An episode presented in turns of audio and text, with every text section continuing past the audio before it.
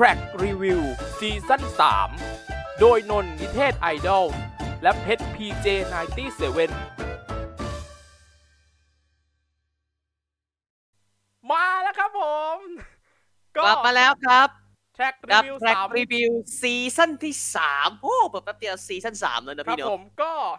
เราสามารถพูดอย่างภาคภูมิใจบางอย่างว่า ยังไม่ได้ไปงานเลยครับ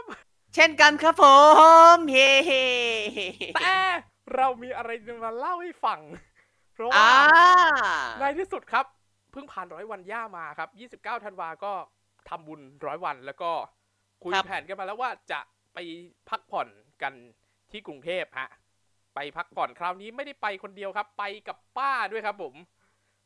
ให้ป้าเนี่ย ป้าอยู่ดำเนินตลอด ไม่ค่อยได้ไปพักผ่อนเลยพอย่าป่วย ปู่ป่วยย่าป่วยก็ ต้องอยู่ที่เนี่ยตลอดไม่ได้ไปไหนเลยครับจนย่าปู่ก็จากไปก็มีโอกาสได้พาไปพักผ่อนครับ เอาล่ะครับผมทีนี้ครับก็ใช้คำว่าทริปในครั้งนี้ครับผมก็มันมีหลาย ๆ เรื่องเข้ามาครับผมที่ทำให้ผมการมาเที่ยวครั้งเนี้ยเป็นเรียกว่าเป็นการมาเที่ยวที่แบบ มีทุกเรื่องราวครับ ผม ก็อะโอสำเคหรับ part สองนี้ครับก็เป็นเขาเรียกว่าเรื่องเรียกว่า เป็นต่างคนต่างเที่ยวบวกต่างกินด้วยครับอ่า แต่ของพี่จะเป็นต่างคนต่างเที่ยวแบบชุดใหญ่ครับ จริง ชุดครับใหญ่จริง ของผมมันชุดเล็กก็จริง ของผมต่างกินชุดเล็กก็จริง แต่เห็ดแต่แต่อาหารต่างๆ ชุดใหญ่นะครับ ชุดใหญ่แบบใหญ่มากเลยนะ ใช่ก็เอาอะล่ะ เริ่มจากฝั่งพี่เพชรก่อนครับ ช่วงของพี่30ธันวาคม 2023 ถึงวันที่ 2 มกราคม 2024 ก็จะเป็นในส่วนของการ เฉลิมฉลองปีใหม่ของฝั่งพี่เพชรครับนะครับผมแล้วก็ส่วนถามว่าไปผมนั้นหายไปไหน ใช่ครับอยู่กับครอบครัวที่บ้านที่ระยองฮะครับผม ก็ไปพักผ่อนปีใหม่แล้วก็ใช้ว่าพักจากใช้ว่า ช่วงหกเดือนที่ใช้ว่าตึงมากครับที่ตึงที่สุดในชีวิตครับ จริงครับ คือไม่ใช่ตึงเรื่องงานอะไรหรอกครับ เรื่องครอบครัวนี่แหละครับ ก็อย่างที่ทราบกันดีครับ ก็เพิ่งเสียคุณย่าไปแล้วก็ใช้ว่าไม่ได้พักผ่อนเลย เพราะว่า ใช้ว่าวางแผนไปต้องล้มหมดต้องอยู่บ้านนะครับร้อยวันนะครับ ก็ครับนะพอพ่อบอกว่าเฮ้ยเดี๋ยวปีใหม่ไปเดี๋ยวพี่ปีใหม่พ่อพาไปส่งพาป้ากับแม่ไปส่งแล้วก็พาไปเที่ยว โอเคเอา ก็เลยเกิดเป็นทริปนี้ครับ ผม เริ่มกันที่ 30ธันวาคมครับ ผมออกจากบ้านนะครับ30ธันวาคม 2566 ออกจากบ้านประมาณ 11โมงไปถึงประมาณบ่ายๆไปอ่าเอาเอาของไปใช่ว่า เอาของไปไว้ที่บ้านก่อนไปพวกเสื้อผ้าพวกนี้ครับ ครับ แล้วก็ใช่ว่าพี่สาวครับ ขอพาไปเลี้ยงสุกี้กันหน่อยฮะ กับสุอ่ากี้แต่แต่การพาไปครั้งนี้หกที่เลยนะพ่อหกหัวหกอ๋อจริงครับ พ่อแม่พี่สาว ผมป้า แล้วก็น้องชายอีกคนหนึ่ง ยัดไปในโอ้วีโก้ครับ ฮะวีโก้ครับผม ฟังไม่ผิดครับ ยัดเข้าไปในโตโยต้าไฮลักซ์วีโก้ครับผมสี่ประตูผมอ๋อ เป็น cab four เป็นสี่เป็นสี่ประตูเป็นยกสูง อ่าเป็นพีลันเนอร์ และขับสี่ four by four ด้วยครัอ่าครับ เพราะว่า อ่า ถ้าถ้าเฉพาะวีโก้ไม่นับ Revo นะ Prerunner บ้านผมจะมีจะมีแค่ญาติผมที่ที่มี แต่เป็น Prerunner ดับเบิลแคปครับเอ้ยไม่ใช่ เออเป็นเขาเรียกว่าอะไร smart smart cab smart cab เออครับเป็น smart cab ตอนนี้ครับแต่ว่ารุ่นรุ่นที่ที่ญาติผมซื้อมามันยังไม่มีตัวที่เป็น smart cab นะครับครับผมเป็น cab cab นี่แหละเรียกว่า cab ก็ยัดอ่าไปนั่นแหละครับ ไม่ได้ยัดไปหลังกระบะนะ เพราะหลังกระบะทำเป็นหลังคาปิดได้ด้วยเหมือนกัน ไม่ได้ยัดไปหลังกระบะนะอ่ายัดเข้าไปในห้องอะ ห้องโดยสารอะหกที่นั่งอะหกคนข้างหอะน้าคือข้างหน้าคือสองถ้าได้นึกออกนะข้างหน้าเนี่ยคือ cockpit กับผู้โดยสารตอนหน้าเนี่ยหนึ่งข้างหลังเนี่ยมันจะ maximum ได้แค่สาม แต่ยัดได้สี่ครับ โอ้ยัดสุดดิยัดได้ไงก่อน ของผมอีของผม Isuzu D-Max Cap 4 Cap 4นะไม่ใช่ที่เป็น Highlander 4 ประตู Cap 4เฉยๆเนี่ยครับอัดสูงสุดนะ ของพี่ 6 ใช่ปะของผม 7 ครับ ยัดได้ไงก่อน แต่แต่พ่อกับคือในอ่านึกภาพนะครับ พ่อเนี่ยอยู่พ่อผมอยู่คอกพิทผมเนี่ยผมต้องย้ายจากจากตรงแคปเนี่ยมานั่งตรงหน้า นั่งข้างหน้า แล้วที่เหลือสี่คนที่เหลืออีกห้าคนที่อัดกันมาเนี่ยอะมีน้องชาย มีน้องชายญาติผม แม่พี่สาวผมสองคนสี่แล้วอีกหนึ่งคุณป้าผมโอ้โหยัดได้ไงก่อนฮัลโหลครับ ครับ ก็นั่นแหละครับ ทีนี้เรามาถึง สุกี้ตีน้อยครับผมสุกี้ตีน้อยหลาย ๆ สาขาก็จะเป็นแบบปกติอะก็จะมีสุกี้แล้วก็สั่งอะไรพวกนี้ใช่ไหมฮะใช่ครับแต่ว่าผมสาขาที่ผมไปครับ คือสาขา Jazz Green Village คูบอนครับ Jazz Green Village คูบอนก็จะอยู่แถว ๆ เลยซาฟารีเวิลด์มานิดนึงอะ เลยแยกอ่าครับ เลยแยกมานิดนึงแจครับเดี๋ยวนะพี่ Jazz Green Village ใช่คนใช่สาขา ใช่บริษัทเดียวกันที่ที่ทำ Jazz Urban ตรงศรีนครินทร์ป่ะพี่ เจ้าเดียวกันเลย โอ้แล้วก็เจ้าเจ้าของเดียวกันกับ อ่า พูดชื่อปุ๊บรู้เลยเจมาร์ดนะครับ อ่าร้านร้านมือถือในตำนาน Jazz Green Village ก็จะมาในสไตล์ที่เป็นเหมือนคล้ายๆ เป็นอาคารเปิดแบบเปิดโล่ง แต่ว่าก็จะมีใช้ว่าเป็นคูหาแอร์ต่างๆ ซึ่งสุกี้ตีน้อยก็อยู่ในนั้นครับผม สุกี้อ่าตีน้อยที่นี่ที่น้อยที่นี่ค่าเสียหายเหมือนกันทุกสาขาใช่ไหมพี่เหมือนกันสามครัสบองเก้าบวกเหมือนสามเหมือนเก้ารีฟิลไม่ใช่สองหนึ่งเก้าเออใช่ มันต้องสองห้าแปดสิอืมสองหนึ่งเพราะว่าเก้าสามสองหนึ่งเก้าสามเก้า219บวกเจ็ดเปอร์เซ็นต์อ๋อต้องบวกเจ็ดด้วยสองสามเก้าบวกสองหนึ่งเก้าบวกสามเก้าบวกเจ็ดเปอร์เซ็นต์นะครับ เดี๋ยวนะสองสามเก้าสองหนึ่งเก้าสองหนึ่งเก้าเออสองหนึ่งเก้าบวกสามสิบเก้าบาท re fill บวกเจ็ดเปอร์เซ็นต์สองร้อยเจ็ดสิบหกบาท ครับ แถวๆนั้นแหละครับ ก็อืมใช่ครับใช่แล้วก็ แต่สิ่งที่มันเพิ่มเติมปกติก็จะมีแต่พวกของลวกของที่เอามาลวกใช่ไหมที่นี่อ่าซุซุกี้ทั่วไปซุกี้ร้านซุกี้มาร้านซุกี้ชาเอาบูสุชากี้บูตีน้อยนะทั่วไป เอาสุกี้ตีอ่าน้อยก็จะเป็นอย่างนั้น แต่ที่นี่จะเป็นความพิเศษที่จะมีหนึ่งคือ มีของทอดครับอ่ามีเกี๊ยวทอดกรอบไม่แบบไม่ใช่แบบยัดไส้นะ เป็นเกี๊ยวแผ่นแบบแผ่นอย่างเดียวไม่มีการพับนะ เกี๊ยวแผ่นทอดกรอบ เฟรนช์ฟราย เห็ดทอด เห็ดทอดจะมีเห็ดหลายแบบ อย่างเช่น เห็ดออรินจิ เห็ดเข็มทองพวกนี้ มีเห็ดทองเห็ดออรินจิแล้วก็ชิกุวะไส้ชีส ชิกุวะเนี่ยก็คือเป็นเหมือนเป็นนี่ครับ เป็น ลูกชิ้นปลาที่เป็นแบบวงกลมอะ เป็นเหมือนโดนัทยาวๆอะแท่งมันคือลูกชิ้นชิกุวะที่ว่ามันจะทำคล้ายๆอะไรวะ ผมไม่แน่ใจว่ามันคล้ายๆกับอะไรนะ แต่ว่ากลางๆมันจะมีรอยเบิมันจะรอยมีไหม้รอยครับ แล้วก็กลัวไส้ตรงกลางจะกลวงครับ อ่าใช่ นั่นแหละ ยัดชีสเข้าไปแล้วก็ชุบแป้งทอดอีกทีหนึ่งอ๋อแล้วก็มีดีไก่ฟราป๊ยอปไปด้วย แล้วก็มีไก่ทอดไก่ป๊อปด้วยครับ ครับ ครับผม และที่นี่เท่าที่ผมเคยเห็นในสุกี้ตีน้อย น่าจะหลายน่าจะแทบทุกสาขานะ ที่นอกจากจะมีของสดกับแล้วก็มีของทอดด้วย ของทอดแต่ก่อนบางสาขาไม่มี ส่วนใหญ่อ่า สาขาบางสาขาจะไม่มีนะ น่าจะมีเป็นบางสาขาจริง ๆ นั่นแหละ ครับ แล้วก็มีโอเค นี่ด้วยแล้วก็รวมถึงมีนี่ด้วยครับ มีน้ำเป็นจะเรียกว่าเขาจะเรียกว่ากะเรียกติดปากว่า Slurpee เพราะว่า Slurpee เพราะว่าติดมาจากของเซเว่นอีเลฟเว่นแต่ว่าจริง ๆ มันคือน้ำปั่น คล้ายๆ เป็นน้ำปั่นครับ เป็น slushy น้ำปั่นเอเป็นอสลัดสลัดชี่ชี่สับปะรดพริกเกลือใช่ครับ สับปะรดพริกเกลือเป็นน้ำได้ครับผม และไม่บวกเพิ่มด้วยนะ มันอยู่ใน อ๋อ อยู่อยู่ในบุฟเฟ่ต์แล้ว อยู่อยู่ในบุฟเฟ่ต์กับน้ำ refill นี่แหละโอ้โอเค เป็น slushie เพราะว่าครับ เป็น slushie เพียงอย่างเดียว เพราะที่เหลือน้ำอัดลมเป็น โค้ก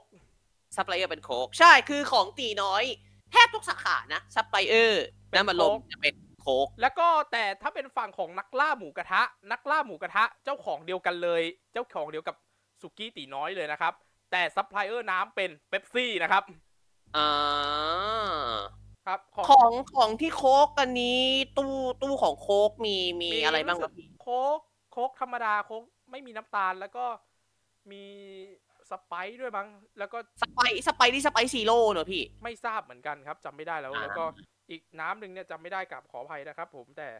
ก็เป็นหลักๆ มันจะเป็นแบบสี่สล็อตนะครับสี่อ๋อเป็นสี่สล็อตครับเพราะว่าอันหลักๆเนี่ยโค้กธรรมดากับโค้ก Zero เนี่ยใช้แน่ๆแต่คอีรับกสองอันไม่แน่ใจขอโทษทีครับแล้วปก็กติ เพราะว่าปกติถ้าถ้าเป็นแบบพวกร้านอาหารที่ที่มีซัพพลายเออร์น้ำอัดลมเป็นโค้กอะเราเลือกหลัก ๆ เลยเท่าที่ผมเห็นแบบบ่อยสุดเลยนะโค้ก โค้กไม่มีน้ำตาลแฟนต้าน้ำแดงแฟนต้าน้ำส้มฟิวซ์ทีครับ อะไรพวกเนี้ยครับ แต่จะเป็นร้านใหญ่ ๆ ที่จะใช้ซัพพใช่ใช้เป็นช่องเยอะๆ แล้วก็ที่สั่งมาก็จะมีหลายอย่างเพียบเลยครับ ก็ให้คุณดูภาพเอาแล้วกันว่า มันคือการสั่งมาเยอะมาก แล้วก็การสั่งนี่ไม่ใช่เขียนลงไปในกระดาษนะปกติจะเป็นการเขียนลงไปในกระดาษ แต่นี่คือการออเดอร์ผ่านแอปมือถือครับคือใช้การสแกน QR code แล้วกดสั่งเอาครับ อ่า ซึ่งก็จะมีพนักงานก็ก็จะคือมีจะมีสก็คือสแกน QR ครับแล้วเราก็กดสั่งในเว็บแอปของเขาครับผม แล้วก็ไม่ต้องก็คือปกติแล้วถ้าเป็นภาพจำของคนที่กินซุกี้ตีน้อย ก็จะต้องครับกาเลือกว่าจะเอาอะไรกี่จำนวนเท่าไหร่ แล้วหลังจากนั้น ยกธงโอ้นะครับธงแม่ยกธงแล้วไม่มีไฟติดนะครับเราไม่มีไฟติดเราต้องเล่นข้างหน้านะฮะเดี๋ยวเดี๋ยวเดี๋ยวเดี๋ยวพี่พี่พี่อันนั้นเกมทศกัณฐ์อะอะโดนได้ทีพี่บ้างแล้วได้โดนได้ได้ให้ทีพี่บ้างแล้วอะคุณผู้ชมเผื่อใครไม่เก็ตมันคือทศกัณฐ์ยุคยกทัพครับ อืมมันแบบมีมีคลิปใน YouTube แล้วเยอะด้วยนะ เยอะนะ จากสมัครแชมป์ทีมเดียวอะ เยอะนะลองไปดูอ่า เป็นหนึ่งในยุคที่เรียกว่าเขาเรียกว่าเป็นดูเอลเลยอะเป็นยุคแห่งเออการเป็นยุคเป็นเป็น duel duel แบบสาสามเขาเรียกว่าเป็นสาม three ออ three ครับเออแล้วก็เดิมพันสูงด้วย ทีนี้สุกี้ตีน้อยนะครับ ผมก็มันต้องโบกธงแต่ในเมื่อเป็นอย่างนี้ ใช้แค่แอปครับ คือจริงๆก็คือใช้แอปสแกน QR code ครับอืมแล้วก็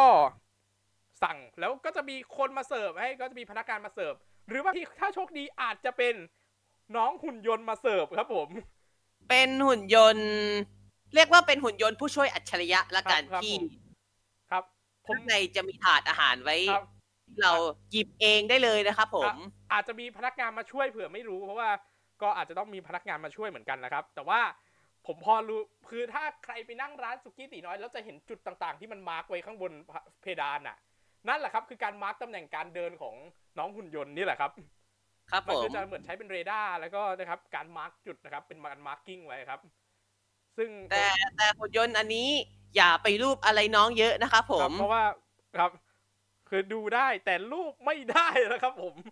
ดูได้ดูด้วย ดูด้วยตามืออย่าต้องอย่าต้ต้อองงปิดความอยากนะครับ แค่นั้นฮะอะทีนี้กินอิ่มไปหก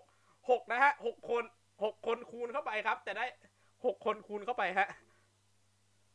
หกคน สองเจ็ดสรุปราคามามันหัวละสองเจ็ดหกเนอะพี่ ครับสองเจ็ดหกคูณหกโอ้โห เลขสวยหนึ่งพันหกร้อยห้าสิบหกบาทครับผม ครับผม แต่ว่าก็มีราเหมือนคาอันนี้บวกภาษีมูลค่าเพิ่มเจ็ดเปอร์เซ็นเรียบร้อยแล้วคนะรับครับ แล้วผมก็น่าจะเหมือนเจ้ก็ใช้3สิทธิ์ในการลดนะครับ ใช้ส่วนลดประมาณ3สิทธิ์นะครับ ก็ส่วนลดของ True d t a c กับ d t a c นะครับ ก็เสร็จไปโผพี่สาวก็พาไปอีกที่ พี่สาวก็ให้พ่อขับรถพาไปอีกที่หนึ่งเป็น วัดจีน กลางกรุเป็นในกรุงด้วยนะ เป็นแถบชานเมืองของกรุงเทพครับ ครับผมพาไปวัดใกล้ๆคือคือจริงๆ มันอยู่แทบจะเรียกว่าตรงกันค่ะเยื้องกันเลยอะ เยื้องเลยครับ เยื้องกับแจ๊สวิลเลจที่พี่ไปเมื่อกี้ใช่ไหมใช่ครับ ใช่ครับ เพราะว่าเพชรบอกอยู่ในใน thread ว่าวัดนี้ชื่อ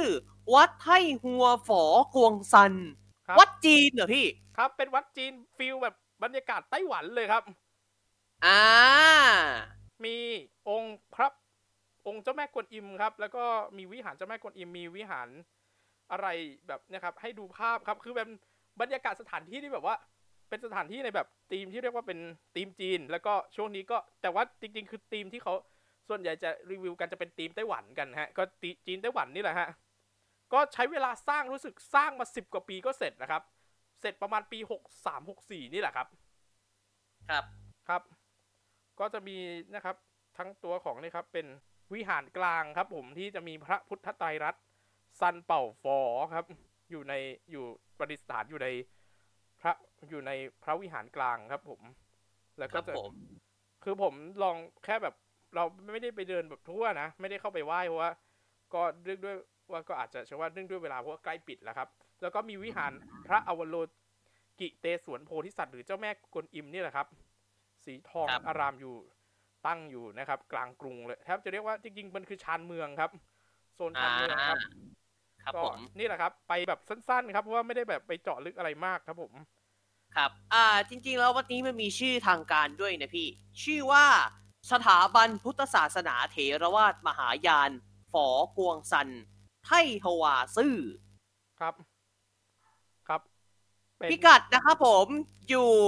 บนถนนคูบอนย่านคลองสามวานะครับผมอคยู่รับในแถวชานเมืองกรุงเทพเยื้องไปเยื้องกับนี่นะเยื้องก็เลยเลยแยกของ Safari World มาแล้วก็ แล้วก็เลยเยื้องกับตัวของ Jas Green Village นะครับ ครับผม อะใครไปแถวซาฟารีเวิลด์ก่อนก่อนเข้าซาฟารีเวิลด์ก็กินหาอะไรกินใน Jas Green Village แล้วก็เดินไปกราบสักการะกันได้ก่อนที่จะเข้าซาฟารีเวิลด์ได้นะครับผม ครับผม ทีนี้ครับ main event ครับ 31 กับ 1 มกราคมครับ 31 คือการปลดปล่อยครับ สิ่งที่เราตอนแรกเราคิดว่า ตอนแรกเราพูดนะ ตอนแรกเราคิดว่าเราจะได้ถ่ายคลิปของเจ้าเนี่ย ตอนที่เปิดให้บริการแบบเชิงพาณิชย์แล้ว ที่ไหนได้ครับ โชคยังดีครับ ได้ไปตอนฟรีครับ โอ้เมนโชคดีเกินพี่ ตอนแรกเขาจะเปิดแค่ถึงกลางเดือนธันวาแต่ทางฝ่าย แต่ทางภาครัฐต้องการให้เปิดนะครับ เพื่อให้ใช้ว่าเป็นของขวัญของคนให้ชาวไทยด้วยครับ คือ รถไฟฟ้าสายมหานครนะครับ รถไฟฟ้ามหานครสายสีชมพูครับอะของสายสีเหลืองจะมีฉายาว่าน้องเก๊กฮวย แต่ครับของสายชมพูจะมีฉายาว่านมน้องเย็นนมเย็นครับ ผม ก็นั่งครับ จัดเต็มครับวันนี้ครับ ก็ใช้ว่าไปตั้งแต่หกโมงครึ่งอะฮะ ออกจากบ้านระบบหกโมงคเปิดรึ่งระบบเปิดหกโมงเช้าใช่ไหมหพี่กโมงเช้าครับหกโมงเช้าปิดอ่าเที่ยงคืนครับครับผม ก็ไปที่ตลาดมีนบุรีครับสถานีตลาดมีนบุรีเป็นสถานีที่พี่เพชรแหงนคอรอมาตลอดว่าเมื่อไหร่จะเสร็จเมื่อไหร่จะเสร็จฮะเพราะว่าพี่มารอรถเมย์ไปรามคำแหงก็เนี่ยประจำฮะตรงเนี้ยประจำในที่สุดได้ขึ้นแล้วครับ เสร็จเสียทีครับ ใช้เวลานานอยู่ครับ ประมาณเริ่มเริ่มผมสร้างก็ประมาณห้าเก้าหกศูนย์น่ะแถวๆไปห้าเก้ารถหกศูนย์ก็หกปีครับ หกปีเต็มๆ บอกก่อนนะครับณวันที่ที่พี่เพชรได้ไปแล้วก็ถ่ายทำเนี่ย เป็นช่วงที่ทดลองใช้งานฟรี แต่หน้าวันที่ออกอากาศตอนนี้ เปิดให้บริการเชิงเชิงพาณิชย์เต็มรูปแบบแล้วนะครับผมครับผม แต่ว่าน่าจะผมไม่แน่ใจว่า เดี๋ยวมันจะมีต้องที่เล่าต้องอีกจะมีอีกจุดหนึ่งที่จะเล่าครับ เอาล่ะขึ้นไปครับผมก็ขึ้นไปตู้ขายตั๋วอย่างที่เห็นครับ เหมือนกับของสายสีเหลืองแล้วก็สายสีเขียวสายสีทองเลยครับผม ก็แน่นอนครับ BTS Group ซิโนไทยราชกรุ๊ปครับ เป็นบริษัทที่ได้ ใช้ว่าเป็น joint venture แล้วก็มาทำตรงนี้ครับ เลยเลยมีอะไรเหมือนเหมือนกับของ BTS ครับผมครับเหมือนกับก็สายสีเหลืองด้วยนี่แหละ คือปกติก็คือรถไฟฟ้าตัวของทั้งสายสีเหลือง แล้วก็รถไฟฟ้าของ BTS เองที่ดูแลโดยทาง BTS Group เนี่ยจะมีสิ่งที่เรียกว่า ตู้จำหน่ายตั๋ว ซึ่งอันนี้ ของอันนี้น่าจะสแกนจ่ายได้เนอะพี่เนอะได้ครับได้โอเคเพราะว่าเฟิร์มแวร์เป็นตัวเดียวกับตัวซอฟต์แวร์อะไรต่างๆ เหมือนกับของสายสีเหลืองเลยครับ แล้วก็เหมือนกับของสายสีเขียวสายสีทองด้วย สายสีเขียวทั้งสุขุมวิทสีลมแล้วก็สายสีทอง เอาง่ายๆทุกคนครับ เคยเคยดั้ง BTS รู้กันดีครับผมครับ จะเป็นรุ่นที่จะเป็นใช้ว่าระบบที่สามารถจ่ายด้วย QR code ได้ที่ตู้นะครับ แต่ถ้าเป็นของฝั่งของรถ ที่เป็นของ BEM หรือของรถไฟฟ้ารฟทต้องไปจ่ายที่นี่นะฮะที่ต้องสแกนจ่ายที่เคาน์เตอร์ครับผม อะครับ ก็กดรับบัตรฟรีก็จริง ๆ ผมให้บัตรมาเลย ก็ผมนั่งไปที่สถานีตลาดมีนบุรีนั่งจากสถานีตลาดมีนบุรีไปสถานีมีนบุรีครับ กับช่วงครับเวลาผมยามเช้าตอนพระอาทิตย์ขึ้นครับ อาทิตย์กับอาทิตย์สุดท้ายของปี2566ขึ้นขอบขึ้นขึ้นขอบฟ้าขึ้นพอดีครับ เป็นวิวที่พี่ใช่ว่าถือว่าเซอร์ไพรส์นะสำหรับพี่การที่จะว่าได้เห็นวิวได้ใช่ว่ามาแล้วได้ถ่ายวิวเนี้ยคือมันจะเป็นวิวปกติอยู่แล้วล่ะ แต่ว่ามันพิเศษเพราะว่ามาในวันสิ้นปี มาในวันส่งท้ายปีเก่า แล้วก็พี่ก็นั่งไปใช้เวลาสองสามนาทีถึงครับ ครับ เพราะว่าที่ทำไมต้องตีรถกลับมาที่สถานีวิโตตีรถมาที่สถานีมีนบุรี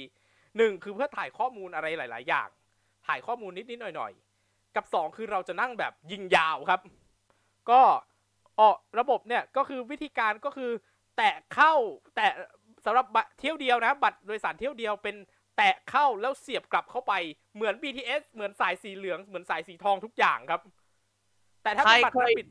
ก็คือใครเคยดั้ง BTS รู้กันดี ถ้าซื้อเป็นเที่ยวเดียว แต่เข้าแล้วเสียบเสียกบลับเข้าไปเข้าไป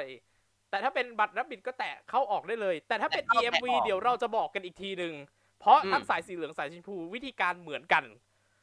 ครับผมครับก็มาขึ้นที่สถานีมีนบุรีตอนประมาณรถเข้ามาประมาณ7จ็ดโมงแล้วก็จอดประมาณนาทีสองนาที จอดประมาณนาทีสองนาทีรอรับคนก็เข้าไป ผมก็เริ่มจับเวลาครับ ผมก็เริ่มนั่งมาเรื่อยๆครับผม DRM ตัวจอที่ระบุตำแหน่งสถานีที่รถอยู่ว่าสถานีไหน เหมือนกับของสายสีเหลือง แล้วก็เหมือนกับของตัวรถของฉางชุนสายสีเขียวครับ ตัวฉางชุนที่เป็นรุ่นแรกครับผม แล้วก็มาถึงสถานีก็ ครึ่งทางครับจากมีนบุรีสะใช้เวลา 30 นาทีมาถึงสถานี วัดพระศรีมหาธาตุที่เป็นสถานีที่เป็นไอคอนิกของสายนี้ครับ สถานีวัดพระศรีมหาธาตุเนี่ย ก็จะเป็น interchange เนอะพี่เนาะ interchange กับสะ BTS สายสีเขียวแบบ ไม่ต้องแตะบัตรออกจากระบบซึ่งกันและกันครับ คือสามารถใช้บัตรโดยสารเที่ยวเดียวและบัตรแรบบิ t เข้าข้ามระบบกันได้เลย โดยที่เราไม่ต้อง ไปเสียบออกและหรือแตะออกแต่อย่างใด ยกเว้นกรณีเดียวครับ EMV ครับ ครับ เพราะใน EMV case ของในเคสของ EMV contactless นั้น คุณจะต้องแตะแตะเข้าแตะออก แล้วไปขอซื้อสบัถาตรนีก่อน แล้วค่อยไปซื้อตั๋วที่ของสายสีเขียวคสายรับสีเขียวจะเป็นส่วนใครมีแล้วคือถ้าใครมีแล้วปิดปัญสหาบายนี้หมดไปเลยครับ ปัญหานี้ถูกจะหมต้ดองไปครับครับ ซึ่งพี่เพชรใช้รับบิดครับ อ่าครับ แน่นอนครับ ผมแน่นอน ก็ผ่านไปครับ และที่สำคัญถ้าสังเกตป้ายของสถานีนี้เป็นป้ายแบบแขวนป้ายที่บอกเป็นป้ายชื่อสถานีครับ เป็นป้ายสถานีเดียวในระบบรถไฟฟ้า ทั้งสายสีเหลืองสายสีชมพู แล้วก็นะครับแล้วก็ BTS สายสีเขียวแล้วก็สายสีทอง ที่เป็นแบบแขวนครับ แขวนเพดานครับ ปกติแล้วจะตั้งเป็นอยู่บนกาพื้รนตั้งอยู่บนเจาะพื้นตั้งพื้น แต่อันนี้ขวายบนเพดานเลยนะครับผมครับผม แล้วก็ สถานีนี้ก็จะมีเรียกว่าเป็นเหมือนสะพานลอยที่สามารถเรียกว่าเดินข้ามได้กรณีเรียกว่าเข้าชันชาลาผิดฝั่ง ถ้าเราสมมุติว่าเราจะไปมีนบุรี แต่ว่าเรามาลงที่ชันชาลาที่จะไปศูนย์ราชการนนทบุรี เดินจะมีสะพานลอยข้ามฝั่งได้ครับผมครับ ซึ่งตอนนี้ทางทางเดินที่ใช้ว่าเป็นทางเดินเชื่อมเปิดแล้วนะครับผมทางเดินเชื่อมระหว่างสายสีเขียวกับสายสีชมพูเปิดแล้วนะ เปิดแล้วนะครับผม เป็นประมาณนี้ครับผมก็ก็ใช้ว่านั่งไปเรื่อยๆครับจนกระทั่งไปถึงสถานีกรมชลประทานครับ เนื่องจากว่าตอนเนี้ยในช่วงเวลาที่เราออกอากาศแล้ววันที่ผมไปอะตรงขาที่ใช้ว่าจะวิ่งเข้าใช่ว่าวิ่งมาทางจากสถานีศูนย์ราชการนนทบุรีมาที่สถานีกรมชลประทานเนี่ย ตัวรางจ่ายไฟมีปัญหาครับ ผมเป็นรางที่เป็นข่าวอะครับ ว่ารางจ่ายไฟหลุดออกมาครับ นั่นแหละครับ ก็เลยทำให้ทาง BTS แล้วก็คือคนเดินรถ BTS แล้วก็รฟมตัดสินใจ ให้สถานีกรมชลประทานเป็นสถานีเปลี่ยนเส้นทางครับ คือจะเป็นการใช้ว่าถ้าคุณมาจากมีนบุรี คุณแล้วคุณจะไปศูนย์ราชการนนทบุรี คุณต้องมาเปลี่ยนขบวนครับ ซึ่งก็จะมีขบวนที่ใช้ว่าทั้งไปมีนบุรี แล้วก็ไปศูนย์ราชการนนทบุรีอยู่ที่ชันชลาที่หนึ่งนะครับ ซึ่งจะต้องเดินเปลี่ยนขบวน จากชันชลาที่ใช้ว่าลงเป็นชันชลามาจากสถานีมีนบุรี ลงมาแล้วไปขึ้นที่ชันชาลาที่หนึ่งที่จะเป็นชันชาลาที่จะไปทั้งศูนย์ราชการนนทบุรี แล้วก็กลับไปที่มีนบุรีครับผม ซึ่งครับก็จะต้องผมใช้เวลารอต้องใช้เวลารอนิดนึงครับ ผม ก็ใช้เวลารอประมาณสิบนาทีครับ ครับความของถี่แสดงว่าก็คือของที่พี่ดั้งเนี่ย มันอยู่ชันชาลาสองครับนั่ก็จะมาต้องเดินลงมากลับครับขึ้นไปที่ชันชาลาหนึ่งอีกครั้งครับหนึ่งครับ เพื่อเปลี่ยนขบวนกลับไปที่นะครับ สถานี ศูนย์ราชการนนทบุรี หรืออาจจะกลับไปที่สถานีมีนบุรีได้ครับ ครับ นี่แหละครับ นี่แหละ ก็พี่ก็ต้องรอครับ เพราะว่ามันต้องใช้ชันชาลาร่วมกันครับ แต่ไม่ต้องห่วงครับหนึ่งจอบนสถานีบอกชัดเจนว่าขบวนนี้จะไปไหน ขบวนนี้จะไปไหน และสองจะมีพี่พนักงานคอยถือป้ายว่าขบวนนี้จะไปไหนเหมือนกันครับครับครับ ซึ่งมันเป็นอย่างนี้เพราะว่าพอเป็นอย่างเงี้ย ขบวนที่เป็นขบวนเนะครับขบวนของสายสีชมพูที่จะต้องไปศูนย์ราชการนนทบุรี ต้องวิ่งเส้นทางเดียวครับ ต้องวิ่งขะแบบวนไปกลับบนเส้นทางแบบทางเดียวเลยครับ ผมครับต้องวิ่งวนไปกลับ ซึ่งจะต้องใช้เวลารอนานนิดหนึ่งครับ ซึ่งต้องใช้ก็เวลารอนานก็ประมาณ10นาทีครับ คือขบวนก็จะสลับกันระหว่างขบวนที่ไปมีนบุรี ขบวนที่กับขบวนที่ไปศูนย์ราชการนนทบุรีก็จะสลับกันครับ ต้องใช้เวลารอกันนิดหนึ่งนะครับ ผมก็ เป็นเลยทำให้การเปิดเชิงพาณิชย์จะต้องมีการลดค่าโดยสารนะครับผมซึ่งเปิดเชิงพาณิชย์แล้วนะครับ 7 มกราคมต้องลดค่าโดยสารจากใช้ว่าเต็มเนี่ย 15ถึง45 มีการลดนะครับ ลงไป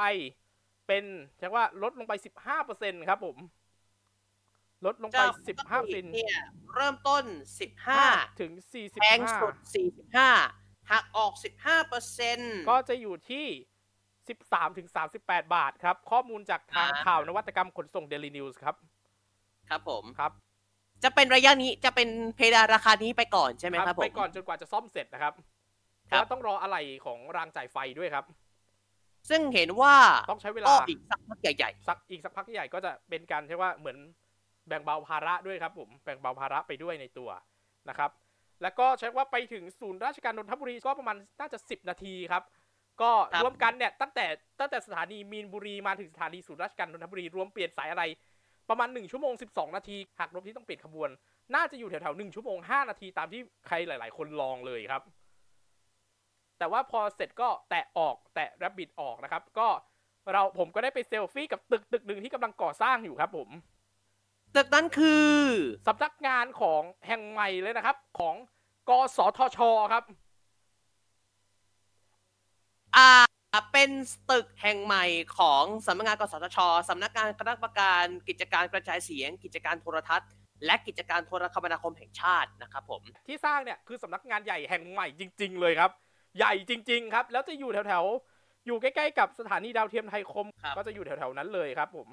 แล้วก็จะอยู่ใช่ว่า เนื่องจากว่าเส้นทางของสถานีสายสีชมพูเนี่ยต้องขยับออกมาจาก ตรงข้างๆ สถานีของสายสีม่วง เลยต้องมีการสร้างเขาเรียกว่าเป็นทางเดินเชื่อม ซึ่งก็จะยาวแถวๆนี้แหละครับ ใช้เวลาเดิน5นาที แต่เพื่อเป็นการร่นระยะเวลาเขาได้สร้างเจ้าสิ่งที่เรียกว่า walk collector คือเป็นทางเดินเลื่อนอัตโนมัติสามตัวฝั่งไปสามฝั่งกลับสามครับผม เพื่อร่นเวลาครับผม ตัวผมครับเนี่ยเดินเนี่ยห้านาทีตอนนั้นอะตอนนั้นยังไม่เปิดตัว walk connector นะ ประมาณห้าผมเดินประมาณห้านาทีครับ เดินถ่ายรูปเดินอะไรก็ห้านาที เดี๋ยวถึนะงพี่ภาพ ใช่ภาพที่ถ่ายมาแล้วมีอาคารเป็นทรง sphere สามเหลี่ยมนั่นแหละครับปนั่นแหละครับ บนบน walk อ๋อ connector นั่นแหละบน walk collector เนี่ยบนทางเดิน แต่ walk connector ตอนที่เราไปอะยังไม่เปิดนะเพราะว่าเป็นช่วงฟรีก็ยังไม่เปิด ครับครับแต่ที่ถ่ายที่เป็นสถานีดาวเทียมไทยคมคือบนสถานีของสายสีม่วงนะครับผมซึ่งสายสีม่วง เปิดให้บริการเชิงพาณิชย์และใช้ EMV ได้ก็ EMV ครับ ตอนนี้ต้องบอกก่อนนะครับว่า ตัวของรถไฟฟ้า MRT สายสีม่วง และ รถไฟฟ้า SRT สายสีแดงรฟทนี่แหละครับ รถไฟรถไฟฟ้าอ่าชานเมืองรฟท สายสีแดง ทั้งสีแดงอ่อนและสีแดงเข้ม ตอนนี้ค่าตัวโดยสารนั้นปรับลงแล้วนะครับ 20 บาทสูงสุดตนะครับลอดสาย ไม่แต่ไม่เชิงตลอดสาย เพราะบางอืมสถานีถ้าไม่ถึงก็มันก็จะคิดตามระยะทางเดิม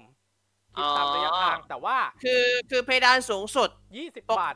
ตัน20 20 บาทครับ แต่ว่าถ้าสมมติว่าตลอดเชื่อมเนี่ย เห็นว่าถ้าเชื่อมอะ ค่าโดยสารในสายที่ 2 ก็จะมีการเช็คว่าลบจนกว่าจะเช็คว่าถ้ามันตันที่ 20 อย่างอะ ผมเนี่ยนั่งสายสีม่วงมานะ ผมนั่งสายสีม่วงต่อนะนี่คือสายที่สาสองแล้วนะ วันนี้นี่คือสายที่สองแล้วนะ นั่งอะสีม่วงสายที่สองมาจากสถานีศูนย์ราชการนนทบุรีไปลงที่สถานีบางซ่อน เพื่อจะไปต่อสายสีแดงตรงนี้ 20 บาทแล้วนะอะแล้วผมยี่สิบแตะ แล้วผมแตะออกภายใน 30นาทีเดินไปที่สถานีบางซ่อนของสายสีแดงอ่อน แตะเข้าไปครับ ก็คิดไปแล้วก็หลังจากนั้นนั่งไปครับนั่งจากบางซ่อนไปสถานีกลางกรุงเทพอภิวัตรหรือสถานีกลางบางซื่อ 18 บาท ผมว่าตรง 18 บาทเนี้ยน่าจะได้รับคืนเร็วๆนี้ คือวันอัดเนี่ยยังไม่ได้รับนะ น่าจะได้รับคืนเร็วๆนี้พี่ว่านะครับก็นั่งสายสีแดงครับสายสีแดงอ่อนจากบางซ่อนไปที่สถานีกลางกรุงเทพอภิวัตรหรือสถานีกลางบางซื่อครับ ผม และทันทีครับที่ผมเรียกว่า เข้าไป ผมก็เรียกว่าเข้าห้องน้ำแล้วก็อะไรไปครับ ก่อนที่จะออกมาพบกับความยิ่งใหญ่ของสถานีรถไฟและระบบสถานีขนส่งมวลชนรูปแบบราง ที่ยิ่งใหญ่ที่สุดในประเทศไทย และน่าจะเป็นเรียกว่าเป็นศูนย์กลางของเอเชียตะวันออกเฉียงใต้ครับ เป็นเซตผมเรียกว่านี่เป็น center stage ของระบบขนส่งทางราง ในประเทศไทยแห่งใหม่ และใน Southeast Asia เพราะว่าปกติแล้วภาพจำของคนไทย ศูนย์กลางของขนส่งทางรางนั้นจะเป็นหัวลำโพง แต่ตอนนี้คือสถานีกลางกรุงเทพคือสถานีกรุงเทพนั่นแหละฮะอ่าตอนนี้ได้ย้ายมาอยู่ที่สถานีกลางกรุงเทพอภิวัตร AKA สถานีกลางบางซื่อเรียบร้อยแล้วครับผม แต่วันที่ไปเนี่ยคนไม่เยอะครับอย่างดีที่ไปตอนเช้าคนไม่เยอะครับ เพราะว่ามันช่วงเป็นช่วงเทศคืกาลอด้วยครับ มันจะเยอะ28กับค รับ1มกราคม2024ครับ คือจริงๆ ต้องบอกอีกนิดนึง สถานีกลางกรุงเทพอภิวัตหรือสถานีกลางบางซื่อ ก็จะมีการใช่ว่าช่วงนี้เนื่องจากว่ายังมีการพัฒนาพื้นที่เลยยังไม่ได้แบบว่าเปิดพื้นที่เชิงพาณิชย์แต่ก็จะมีการจัดงานพวกนี้งาน cos ด้วยเหมือนกันนะ อ่า ก็จะมีบางงาน อะ ก็จะมีอย่างบางงานที่ไปจัดที่นี่เหมือนกัน อ่าถ้าที่ผมจำที่ผมพอนึกออกก็คอสคอสกิจะมีอยู่ครั้งหนึ่งจัดที่ ที่เนี่ยแหละ แล้วก็รู้สึกจะมีที่เป็นงานของคอสดุกดิก X กับ BRF ก็จัดที่นี่นะ รู้สึกเป็นงานที่มีงานนี้ด้วยจำไม่ได้แต่ว่ามันอยู่ในงานไอดอลเดือนหนึ่งที่เราเล่าด้วยแคทที่เชิร์ตมีอยู่ครั้งหก็นึ่งจะก็มาที่นี้แคททีเชิร์ตมาที่นี่ด้วยใช่ไหมคแครับทที่เชิร์ตมีครั้งหนึ่งของแคทที่เชิร์ตเคยมาจัดที่นี่ครับผม แล้วก็ ที่นี่ก็ตรงโถงใหญ่ครับ ก็จะเข้ามาก็จะมีตู้อัตโนมัติเยอะมากตู้เซเว่นอย่างเงี้ยตู้ Sun Vending อย่างงี้ตู้กาแฟอะไรพวกนี้ แล้วก็มีตู้เต่าบินครับ ในไหนๆเดือนเกิดเขาแจกเขาให้โค้ดเราฟรีมาเป็นโค้ดลด 50%มาครับ ชาไทยปั่นครับ ของผมก็เพิ่งได้เหมือนกันพี่เขาให้มาวันที่หนึ่งมกราคมครับใช่ครับ อ่าของพี่ครับได้ชาไทยปั่นปกติ 45 บาท ตรงนี้ลดไป 50%ปัดเศษครับเป็น 23 บาทครับ โอ้ครับ แล้วก็เป็นแก้วลายนี่ด้วย เป็นแก้วลายปีมังกรครับ ปีมังปีนี้ปี 2024 ปีปีนักมังกรสัตว์เป็นปีมังกรทองครับผมอ่าแต่ลายคือโคตรน่ารักเลยเราเห็นอยู่น่ารักเหมือนกันครับ และความพิเศษแล้วก็อีกหนึ่ง signature เป็น landmark ของที่นี่ เมื่อคนออกมาจากโถงใหญ่ ออกมาเรียบร้อยกลับหลังหันครับ นาฬิกาเลข9ไทยที่เด่นเป็นสง่าครับผม และก็ภาพพป้าระยภาพพระบรมฉายาลักษณ์พระบาทสมเด็จพระเจ้าอยู่หัวรัชกาลที่ 10 และสมเด็จพระนางเจ้าสุธิดาพัชรสุธาพิมลรักษ์พระบรมราชินีครับผม ซึ่งผมได้ดูผมไปยืนดูอะ ผมมองจากด้านหลัง ไฟล์ไฟล์ที่ทำคือดีมาก ไฟล์ที่ทำคือชัดมากนะ ชัดมากๆกับการยืนบนหลายสิบบนอาคารที่สูงหลายเมตร อะ ต่อไปครับ เราก็เดินทางต่อกลับเข้ามาครับผม เพื่อใช้ว่าเดินทางต่อไปทางรถไฟฟ้า มหานครสายเฉลิมรัชมงคลหรือสายสีน้ำเงินครับ เรานั่งจากสถานีบางซื่อครับ โดยใช้ทางเดินเชื่อมของใต้สถานีกลางกรุงเทพอภิวัตรไปที่ตัวของสถานีบางซื่อของ MRT นะครับผมครับก็เดินไปสักพักหนึ่งก็เข้าไป ก็ใช้เขาเรียกว่าก็ยังใช้ตัวนี้เหมือนเดิมครับ ใช้ EMV เหมือนกันฮะใช้บัตรคือตัวของ รถไฟฟ้า BEM ไม่ว่าจะสายสีม่วง หรือสายสีน้ำเงินที่เป็นสายหลักที่เรานั่งกันอยู่แทบทุกวัน จะมีสิ่งหนึ่งที่เรียกว่า EMV contactless ครับย้ำอีกรอบนะครับ บัตรเครดิตทุกธนาคาร prepaid ทุกธนาคาร ขอให้เป็นวีซ่าหรือมาสเตอร์การ์ดและบัตรเดบิตธนาคารที่ร่วมโครงการสองเท่าที่ผมธนคหารตอนนี้จะมีกรุงไทย กับ UOB กับ UOB ซึ่ง UOB ทุกหมายรวมถึง Tomorrow ด้วยนะฮะ บัตรเดบิต Tomorrow UOB บัตรเครดิต Tomorrow Mastercard เข้าร่วมนะครับ ครับผมนี่แหละครับคือแจ้งให้ทราบ ก็นั่งไปครับนั่งเพื่อจะไปที่สถานีลาดพร้าวครับผมอือหือคือไปเนี่ยไปเพื่อจะเช็คว่าไปทำเรื่องของบัตร EMV ซึ่งผมเที่ยวที่ไปเนี่ยเราไปที่ลาดพร้าวแล้วจะไปที่ภาวนาไปเป็นสั้น ๆ ตอนแรกจะใช้บัตรนับบิด แต่ว่าผมไปแตะแล้วบัตรนับบิดใช้ไม่ได้ คือเนื่องจากว่าบอกให้ทุกท่านทราบ ตอนมิถุนายนที่ผมไปทำสายสีเหลืองผมตอนนั้นบัตรผมเชื่อมกับ Rabbit Line Pay หรือปัจจุบันคือ Line Pay อยู่ แต่ว่าผมยกเลิกไปสักพักแล้ว แต่พอแตะมันเข้าไม่ได้ พี่สตาฟที่สถานีบอกว่าเหมือนต้องไปทำการยกเลิกการเชื่อมอีกทีที่สายสีเขียว สายสีเหลืองสายสีพูทำอย่างนี้ทำการยกเลิกไม่ได้ ก็เลยต้องไปยกเลิกที่สายสีเขียว ซึ่งจะไปต่อด้วยครับซึ่งเราจะไปต่อในอีกสักครู่หนึ่ง แต่คำถามคืออ่าเราจะแก้ปัญหายังไงคำตอบคือ QR QR พร้อม pay is everything ครับ QR รับจบครับผม ครับผม ก็จ่ายที่ตู้นี่แหละครับ จ่ายที่ตู้อ่าได้ครับ นี่แหละที่ผมบอก จ่ายที่ตู้คือได้อะ recap ก่อนนะครับสำหรับใครที่มีบัตร Rabbit และผูกกับ Line Pay ไว้แล้วบัตรของผม ตอนนี้บัตร Rabbit student ของผม ยังผูกกับ Line Pay อยู่ ก็ยังใช้ได้อยู่ซึ่งแต่ถ้าคุณยกเลิก คุณต้องยอมรับอย่างหนึงว่าหนึ่งคุณยกเลิกแล้วคุณเชื่อมกลับไปใหม่ไม่ได้ และสองคุณยกเลิกในแอปแล้ว คุณต้องไปยกเลิกที่สายสีเขียวอีกทีหนึ่งครับ ซึ่งอันนี้ถ้าคุณไม่ได้ยกเลิกในแอป จะไปยกเลิกที่เคาน์เตอร์ ก็ทำได้ได้ครัใช่บไหมได้แน่นอนฮะยังไงก็อะได้ครับผมก็ไปครับนั่งจากลาดพร้าวไปที่สถานีตัวของสถานีภาวนา ซึ่งขบวนรถที่เราไปครับ ผมก็มีการแรปโฆษณาแล้วครับผมตั้งแต่เปิดเชิงพาณิชย์มาก็คือแรปโฆษณาแล้วครับ เท่าที่ผมเห็นในป้าย ในอันนี้ก็จะเป็นการโฆษณาของแรปซุงโฆษณาซัมซุงครับ รวมกันไม่ใช่มือถือนะ เป็นพวกเครื่องใช้ไฟฟ้าเลย ก็ซัมแอซุงร์สมาทีร์ทวีเซริเครื่ฟองปรับอะเซริฟอะทีวีเซริฟแล้วก็เซรีฟทีวีตัวของเครื่องปรับอาโอกาศเลทีวีเครื่องปรับครับอากาศครับซัมซุงอะไรเดพวกนี้อะเฟรมคอะไรรับพวกนั่นแหนี้ละครับ ก็นั่นแหละครับ ก็จะรับโฆษณาไว้ข้างนอกนะครับ ผมก็ ครับคือแล้วก็จริง ๆ ก็จะมีหลายเจ้าอย่างอะโยโย่แลนด์ของนะครับ ของซีคอนสแควร์ก็สีนครินทร์ก็ซื้อโฆษณาเหมือนกันนะฮะ แล้วก็เป็นประมาณนี้ครับ ผมก็เข้าไปก็เหมือนเดิมทุกอย่างคือ อย่างน้อยข้อหนึ่งที่ผมมาทำก็คือ เรายังไม่ได้เก็บสถานีภาวนากับสถานีลาดพร้าวเลยตอนที่เราไปทำตอนฟรีอะเพราะว่าเราไปก่อนที่เขาจะเปิดอีกหนึ่งสัปเราไปก่อนที่เขาจะเปิดสถานีลาดพร้าวหนึ่งสัปดาห์ครับ ผมก็เลยได้มาเก็บตรงนี้แหละครับ แล้วพอภาวนา จากภาวนากลับไปที่สถานีลาดพร้าว คราวนี้แหละครับ EMV ได้เฉิดฉายแล้วครับ ใครได้ดูคลิปในนี่นะ ในเป็นช็อตใน YouTube รวมถึงใน TikTok PJ97 ก็นี่แหละครับ ใช้ได้เธคอรับ เธอเก่ามาทัสขอฉันหรือยังครับเพลต้องรักนะครับพี่มัดรักนะครับพี่มัดแล้วก็ซิกเตอร์นะฮะซิกเตออ่าร์เพราะว่าวงนี้ก็ถือว่าใช่ว่าเพลงเป็นเพลงประจำของวิดีโอ EMV ของพี่เพชรนะฮะซึ่งอันนี้ผมก็ก็แจ้ง ก็บอกไปทางพี่มัดพี่เฟิร์นแล้ว พี่แกรับทราบแล้วนะครับ เอาไปใช้เถอะครับผม เห็นพูดอะไรทัดๆอะไร เอ้าเอาคลิปนี้ไปเอาเพลงนี้มาใส่ในคลิป ตั้งแต่เป็นมาตั้งแต่ปีที่แล้วแล้วอะใช่ ไม่แล้ใช่วปีที่แล้วเออไม่ใช่ปีที่แล้วพอปีก่อนนู้นแล้ว อืมเออพี่พอพูดถึงซิกเตอร์ ปัจจุบันนี้นะครับ ปีสองในหกที่เขากลับมาแล้วนะครับ Antibell รอเดบิวต์ไปในปีนี้แอนติเบลครับ ครับนั่นแหละครับ ก็ด้วยนะครับแอนติเบลครับผมครับพี่พี่มิเกลกับพี่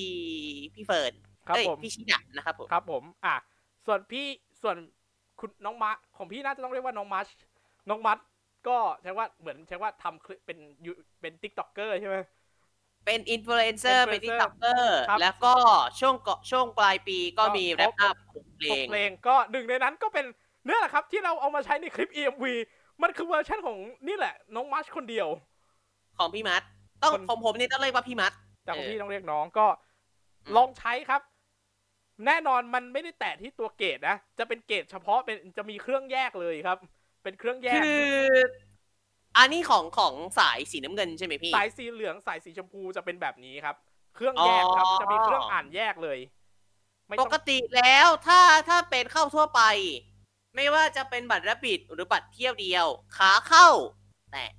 แต่ของ EMV Connectless จะมีตู้เฉพาะของมันเลยใช่ไหมครับพี่ เป็นเครื่องเลยครับ เป็นเครื่องรับเฉพาะเลยครับ ไปดูในคลิปอะเป็นแบบนั้นนะฮะอ๋อนึกออกแล้ว มันจะเป็นเครื่องครับ EDC เป็นแบบนี้ใช่ไหมพี่ ครับ แบบเนี้ยแหละ ที่พี่ถ่ายมาให้ดูอะครับอ๋อแบบในและครับที่ผมสำคัญเมื่อแตะออก เงินตัดทันทีเหมือนสายสีแดงนะครับ เงินจะตัดทันทีเลยนะครับ ไม่ได้แบบว่ามารอตัดตอนตีสองนะครับ แบบสายสีน้ำเงินสายสีม่วงนะครับ แล้วก็พอเข้าไปครับ ผมก็จะเข้าไปในระบบของสายสี สายสีน้ำเงินเพื่อจะไปที่สถานี สวนจตุจักรครับ สวนจตุจักรเพราะถ้าขึ้นออกมาก็จะเป็นห้าแยกลาดพร้าวครับเอ้ยไม่ใช่ไม่ใช่ละห้าแยกลาดพร้าวหมอชิดถ้าถ้าขึ้นจากถ้าขึ้นพหลโยธินอะ คือห้าแยกลาดพร้าวอ่าถ้าขึ้นไปโยพีเนี่ยห้าแยก แต่ถ้ามาทางสวนจตุจักรก็คือหมอชิดครับผมที่ พูดง่ายพูดง่ายๆ เวลาผมนั่งรถมินิบัสแล้วมาลงหมอชิด มันจะมีสองที่มันจะมีสองหมอชิดนะครับ คือ BDS หมอชิด MRT ครับสวนจตุจักรกับท่ารถหมอชิด ซึ่งจะอยู่ตรงข้ามกับท่ารถตู้หมอชิดที่ผมจะนั่งครับกับกับจันทร์ครับผมมันจะมีมันจะมีสองหมอชิดนะครับ ครับผม อะและที่นี้ผมก็ใช้ว่าเข้าไปในระบบพอออกมานะครับ ออกมาเพื่อจะใช้ว่าทำอะไร ออกมาเพื่อทำอะไรครับ คุณผู้ชมครับ ผมจะบอกให้ทุกท่านทราบครับ ผมว่า ผมก็ใช้ว่า จริง ๆ อะอ้อลืมไป ไม่ได้ไปที่สถานีสวนจตุจักรนะ ผมไปที่สถานีพหลโยธิน อ่าพหลโยธินไปเพื่อ อันนี้คือขออภัยนะครับผมมันจะใช่ว่า ตื่นเต้นนิดนึงเพราะว่าหกเดือนอะหกเดือน ตื่นเต้นอัดนิดนึอั้งนคืออันพี่เพชรไปอัดอั้นมาครึ่งปีเต็มครับ แต่รอบนี้เราต้องบอกให้ทราบนะครับ ไม่ได้ไปงานไอดอลครับผม แต่มีอะไรที่เจ๋งกว่านั้นนิดหนึ่งนิดหนึ่งซึ่งเดี๋ยวเรานั่เล่านให้ฟัง แต่ว่าคือตอนนี้ผมออกจากสถานีพหลโยธินมา ผมอะฮะไปทำภารกิจอย่างหนึ่งเป็นการไปล้างฟิล์มชุดหนึ่งที่อายุ 19 ปี ยังไม่บอกว่ามันเป็นอะไร การสแกนฟิล์มตรงเนี้ย50 บาท ฟิล์มเก่านะ 50 บาทนะ แล้วก็ต่อรูปหรืออะไร ต่อต่อรูปต่อม้วนหรืออะไรเลย ต่อม้วนเลย อ๋อม้วนละห้าสิบครับ เพราะว่าเป็นฟิล์มโอ้เก่าด้วย แต่ว่าเนื่องจากว่าผมอาจจะเนื่องจากว่าวันนั้นอะเป็นวันหยุดมีคนอยู่แค่คนเดียว ก็เลยผมก็ถามว่าส่งให้ส่งฟิล์มกลับมาได้ไหมได้ให้เพิ่มอีก 50 บาทก็อะ50 ก็รวมกันเป็นร้อยหนึ่งโอเค ทีนี้พอเสร็จปุ๊บก็พอบอกว่าเสร็จปุ๊บโอเคไป ก็เราจะไปเรานั่งจากสถานีห้าแยกลาดพร้าวไปที่สถานี ก็คือไปทำก่อนก่อนที่จะไปที่ห้าแยกก่อนที่เนี่ยนะก่อนที่จะเสร็จของห้าแยกลาดพร้าวนะครับผม ก่อนที่อะไรก็ตามก็คือไปยกเลิกการเชื่อมบัตรนั่นแหละครับ ก็คือไปอันบายคือพี่เขาจะเรียกว่าการอันบายบัตรครับผมระหว่างไลน์เพย์กับตัวของบัตรและบิตครับผมอ่าโอเคเป็นครับการเพราะว่าเพราะที่บว่าอกไปอย่าเมื่งอกี้อะครับ ที่บอกไปเมื่อกี้นั่นแหละครับ อ่าใช่ครับ ว่ามันยังยกเลิกไม่สมบูรณ์นะฮะของนนคืท์เนี่ยอถ้ายกเลิกก็คือจริง ๆ ก็คืออย่างที่บอกก็คือ ยกเลิกในแอปได้แต่ว่าต้องไปทำที่สถานีด้วยสายสีเขียวเท่านั้นด้วยนะครับ ครับผม แต่ถ้าถ้าจะยกเลิกตรงๆ ไปทำที่สถานีได้เลยนะครับผม ครับผม อะ ทีนี้ไปครับ ผมก็เข้าไปครับ ลงจากสถานีออกมาจากสถานีหมอชิตนะครับผมก็คือมาลงที่สถานีหมอชิตนี่แหละ แล้วก็มานี่ครับ ผมมาเข้า Turtle ครับ เข้า Turtle ครับ ก็ซื้ออ่าน้ำใช่ที่ผมเคยเล่าให้พี่ฟังอยู่ว่าว่าที่หมอชิตตอนนี้มี Turtle แล้วครับ เข้าครับ ไปซื้อน้ำครับเจ็ดบาทครับผม น้ำเจ็ดบาทแล้วก็ใช้แรปบิดจ่ายปกติเลยครับ ใช้แรปบิดจ่ายแล้วก็ออกมาครับผมออกมาทางออกหนึ่งครับผม แต่เหมือนผมเอะใจว่า เอะไอตู้ที่ผมอยากมาหาเนี่ยมันอยู่อีกทางออกหนึ่งผมเผลอเดินออกมาแล้ว ผมก็ต้องเดินข้างล่างไปเพื่อจะไปขึ้น ที่อีกทางออกหนึ่งครับ คือผมออกทางออกหนึ่งแต่ไอ้เจ้าตู้ที่ผมกำลังจะบอกอะมันอยู่ที่ทางออกสามครับ ผม โอ้โหเดินไกลกว่าเดิมครับ แต่ว่าไอ้ทางออกหนึ่งเนี่ย ผมมาเจออีกตู้หนึ่งตู้ของถ้วยทองครับอ่าทาถูทาถูครับผม มีครบเลยครับ ทั้งเมอร์เชนด e แล้วก็ผลิตภัณฑ์ของถ้วยทองครับ ยาดมตราถ้วยทองยาหม่องตราถ้วยทองในไซส์ต่างๆยาหม่องน้ำตราถ้วยทองในไซส์ต่างๆ รวมถึง merchandise แล้วก็มีที่เป็นตัว box set ด้วย ครับผม โอ้โห ครบเลยนะฮะ ก็ ก็นะครับผมสมกับสโลแกนครับทานมิตรคู่เรือน เพื่อนเรืคู่อนตัวตัวครับ อะ ทีนี้เจ้าตู้ที่ผมหาถามหาที่อยู่บอกว่าอยู่ทางออกสามมันคืออะไร เรื่องนี้พี่เพชรเคยเล่าให้ผมฟังอยู่ แล้วก็ผมตามเห็นตามรีวในอินสตาแกรมด้วย มันคือตู้คอยดราก้อนครับผม ตู้นี้มาจากฮ่องกงนะฮะ ครับ แล้วก็มาไทยแล้วครับผม ตอนแรกเนี่ยรู้สึกจะอยู่แค่ BTS สยาม แล้วก็เริ่มขยายมา แล้วตอนแรกอะแผนผมอะผมคิดว่าอยากไป BTS สยามเพื่อไปลองตู้นี้ แต่เมื่อมาตั้งที่นี่ เอ้าก็ได้ มา มาดิครับ ในเมื่อตั้งที่นี่ แบบนี้ก็หวานเจี๊ยบสิครับ ครับ ผมเลยใช้ว่าหยิบตัวอย่างไป 60 บาท ครับเพื่อลองเติมเงินเข้าบัตรนับบิดครับครัลบองเติมเงินเข้าบัตรนับบิดนะครับ ผมก็ ซึ่งซึ่งเห็นว่าตรงนี้นอกจากเติมเข้าบัตรและบิดเติมเข้าไลน์เพย์เติมเข้า True Money Wallet แล้วก็จะเอาเงินตรงนี้เนี่ยไปซื้อสามารถซื้อ Voucher กิฟต์การ์ดได้นะครับครับผมผม รวมถึงฝากเงินเข้าธนาคาร CIMB ไทยได้ แต่และในอนาคตก็จะฝากเข้าธนาคารกสิกรไทยและธนาคาร ไทยพาณิชย์ได้เหมือนกันครับ ครับผมแต่ก็จะแต่ถ้าเป็นส่วนที่เป็นพวก wallet อะไรพวกนี้จะโดนหักค่าธรรมเนียม 10%นะครับ ซึ่งเราครับทำด้วยทำวิดีโอให้ดูแล้วนะครับใน YouTube PJ97 แล้วก็ Facebook Fanpage PJ97 นะครับ ครับผซึ่งมแฟนเพจ PJ97 ทางคอยดากอนแชร์ไปแล้วด้วยนะครับ ผมขอบคุณมากโอ้คโหรับผมกราบขอบพระคุณทางคอยดักกันครับเพราะว่าทางคอยดักต้กัอนงไทยแลนด์ไปอย่าต้องงสูงเขาเรียคกรับว่าต้องทำการประชาสัมพันธ์ให้ทุกคนรับทราบครับผม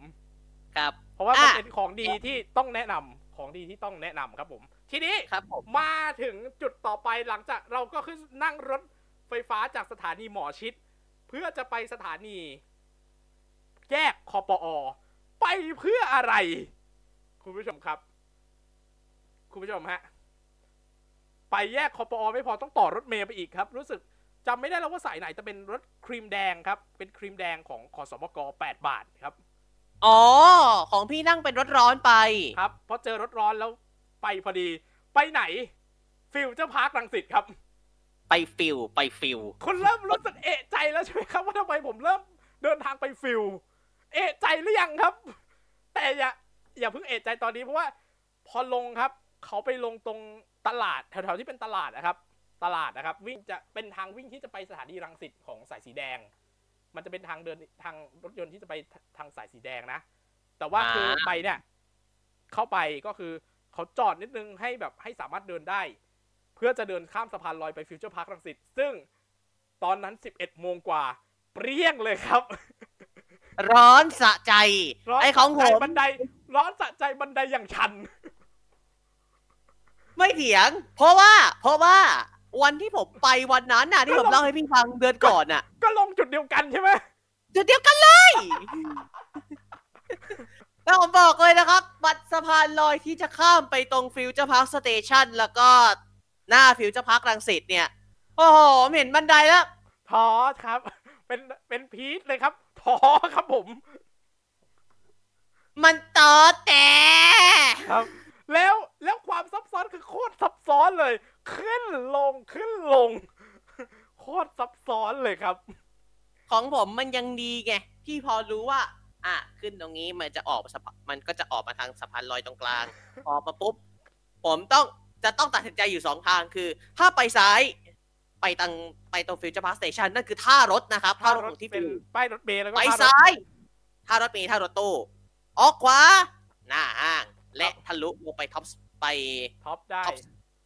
ซึ่งใช่ครับออกขวาครับแล้วลงท็อปเลย ครับผมส่วนของพี่ครับเข้าห้างครับ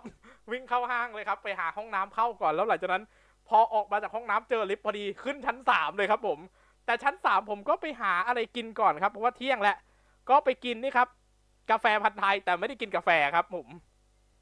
ไปกินอ๋อใช่เพราะว่าพันธุ์ไทยมันมีอยู่ในฟิวด้วยใช่ครับ จะไปกินนี่ครับ ไปกินมื้อเที่ยงรองท้องครับ ผม